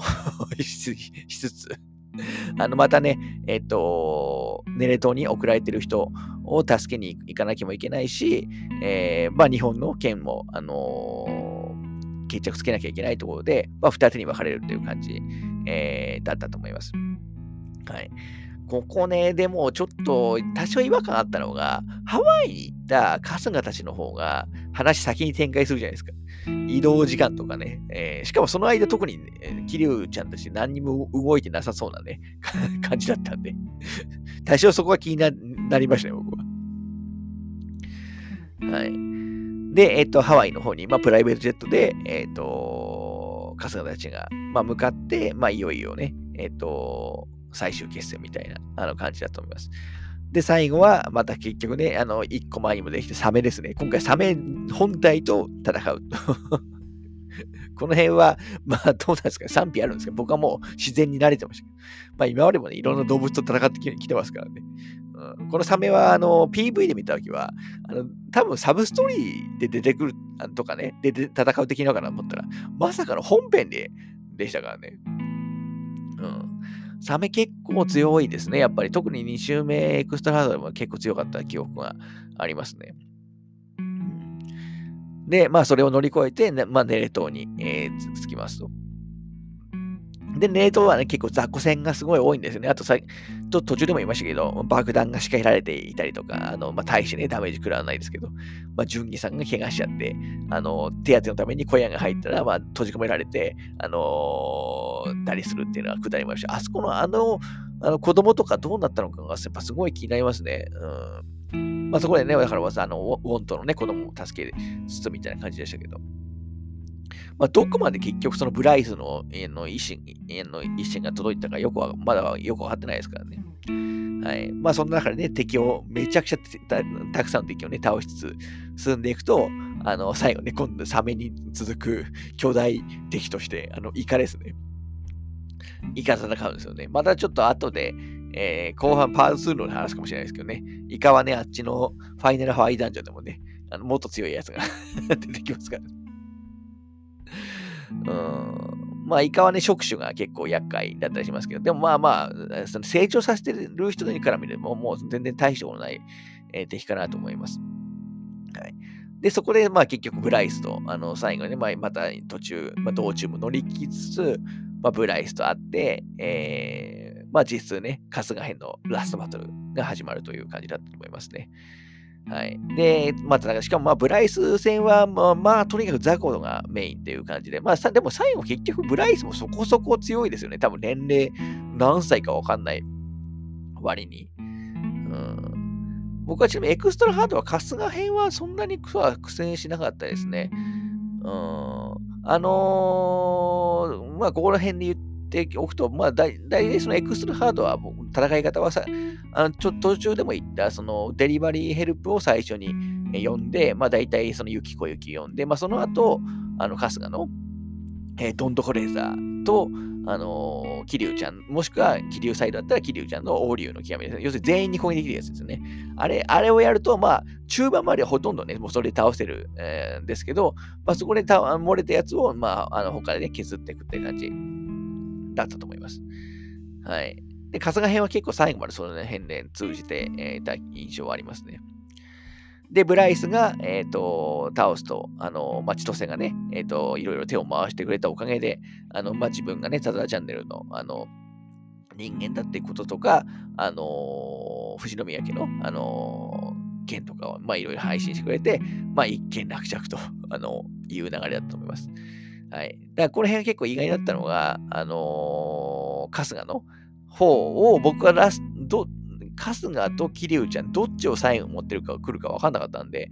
えー、あ、桐生の方なんだなってやっぱ思いましたね。やっぱ最後の話っていうところもあるんでしょうね。で、えっと、なんかね、ブライスを飛びを最後ね、自害しようとしたところを、あの足掴んで引っ張り上げるっていうシーンも良かったですけど。はい。うんまあ、古谷さんの演技も良かったですね、ブライスは。あのー、えっ、ー、と、あんまりあのぐらいいう年齢層のキャラってそんなにやってないですよね、多分。だから多分古谷さんの声のおかげで、あのー、なんか結構若いイメージもあるのかもしれないですけど。はい。で、そのまま、桐生ちゃんの、まあ、最後の方に移りますと。で、桐生ちゃんはここで、あの、いつもの、あの、服装ですね。あの、グレーの、まあ、今回ね、今回も最後の方で、ね、そこをちゃんとテーマにしてるっていうとこもありますけど、俺たちはまグレーの世界で生きてるみたいなところもあって、あの最後の、やっぱ最後の最後であれを着て戦うっていうのがね、えー、まあ激アツなね、展開がありますけど。で、ミレニアムタワーにね、えー、と乗り込むわけですよね。やっぱりここだっていうね、最後はね、まあ、リオアトフといえばね、ミレニアムタワーですよ。うん、何度も破壊されてますけど。はい。で、進んでいくと、また結構、この辺の、やっぱ2周目、特にここが一番つらあの、ここだけは結構辛かったです。ラスダンだけは、エクストラハードだともう後半的硬いし、結構攻撃食らうとかなりきついんで、勝った、あの、まあ、レベル差10ぐらい低かったんで、敵よりも、あの、結構きつかった覚えがありますね。はい。で、途中ね、ヘリの攻撃とかも受けつつって感じで したけど、あのヘリ、結局ね、キリュウちゃんが手榴弾投げて、あのー、倒しますけど、あのヘリ、カブロ町のど真ん中に墜落しますけど、あれ、ただで絶対住んでないですよ、うん。そういうのはね、どうしても気になならなくもないです。で、結局、あのー、あの3人ですね、あのー、大悟さんと、あのー、真島さんと冴島さんが助けに来てくれて、まあ一緒に戦ってくれると。しかもあの辺のなんかね、自動的に戦ってくれますけど、めちゃくちゃフットワーク軽いし強い、強いんで、かなりあそこインパクトやっぱありますよね。しかもこのね、3人が助けに来てくるシーンで、えー、かかる曲が、今回僕、一番好きな曲は今回それそこの曲なんですけど、要するにラスダンの後半の曲ですけど、このタイトルがね、確かザ・フォーっていう曲なんですよね。だから4人、この4人のことを指してるんだと思いますけど、うんタイトル含めてね、熱いなと思いましたね。で、しかもちゃんとここではね、この3、あの、真島さんたちはちゃんと着替えてますからね、いつもの服に。まあ、あの、大悟さんだけはちょっと違 い違いますけど。はい。で、結局、まあ、ここ、ここは俺たちに任せて先に行け展開でね、えー、桐生たちたちパーティーは、まあ、最上階を目指すと。で、最後、えっ、ー、と、エビナ、あのー、と戦うわけですけど、うん、で、エビナからは、まあ、いろいろね、過去の話だとかは聞きますけど、まあ、まあ、動機としてはね、結構、まあ、よまあ、弱いって言っちゃへん弱くはないですけど、めっちゃ強いですけど、うん、なんか結構ね、結局自分でもね、何がやりたいか、まあ結局わかん、まあ、わかんなくなってしまってるっていうのは、まあ実際、あの、それもね、分かってたみたいですのではありますけど、まあとにかくヤクザ全体にまあ復讐をしたいみたいな。ところですよね。でも、ちょっとなかなか潔いなと思ったのが、エビラ、ほんと一人で戦うじゃないですか。こっち5人で。なのに。うんここはね、だから今までの、あの、桐生ちゃんとも、の違いもありますし、まあ、なかなか熱いシーンだったと思いますね。あの、エクストラハードだと、やっぱりすごい強いです。あの、エビナについては、特に後半の方の形態は、えー、もう一撃で全員瀕死ぐらいになる、二人も。まあ、瀕死は言い過ぎかもしれないですけど。まあでも結局ね、一回も最終最終的にあのゲームオーバーにならなかったんで、あのだ全然そんな難しくはないですけどね。はい。まあでもなかなか、あの、やっぱエビナをね、ラスボスとしては、あのー、なかなかインパクト。まあ最近の、あのー、まあ獅子、あ、そうださ、さっきね、セブンガイデンの、あの、なあのー、ボスのね、名前忘れましたけど、獅子道ですね。まあ獅子道よりは、あの、ほどのね、やっぱりあの強さとかインパクトなかったですけど、うん、でもちょうどいい、今回の、あの、動機とかも含めて、最後の相手としては、まあ、あの、良かったんじゃないかなと思いますね。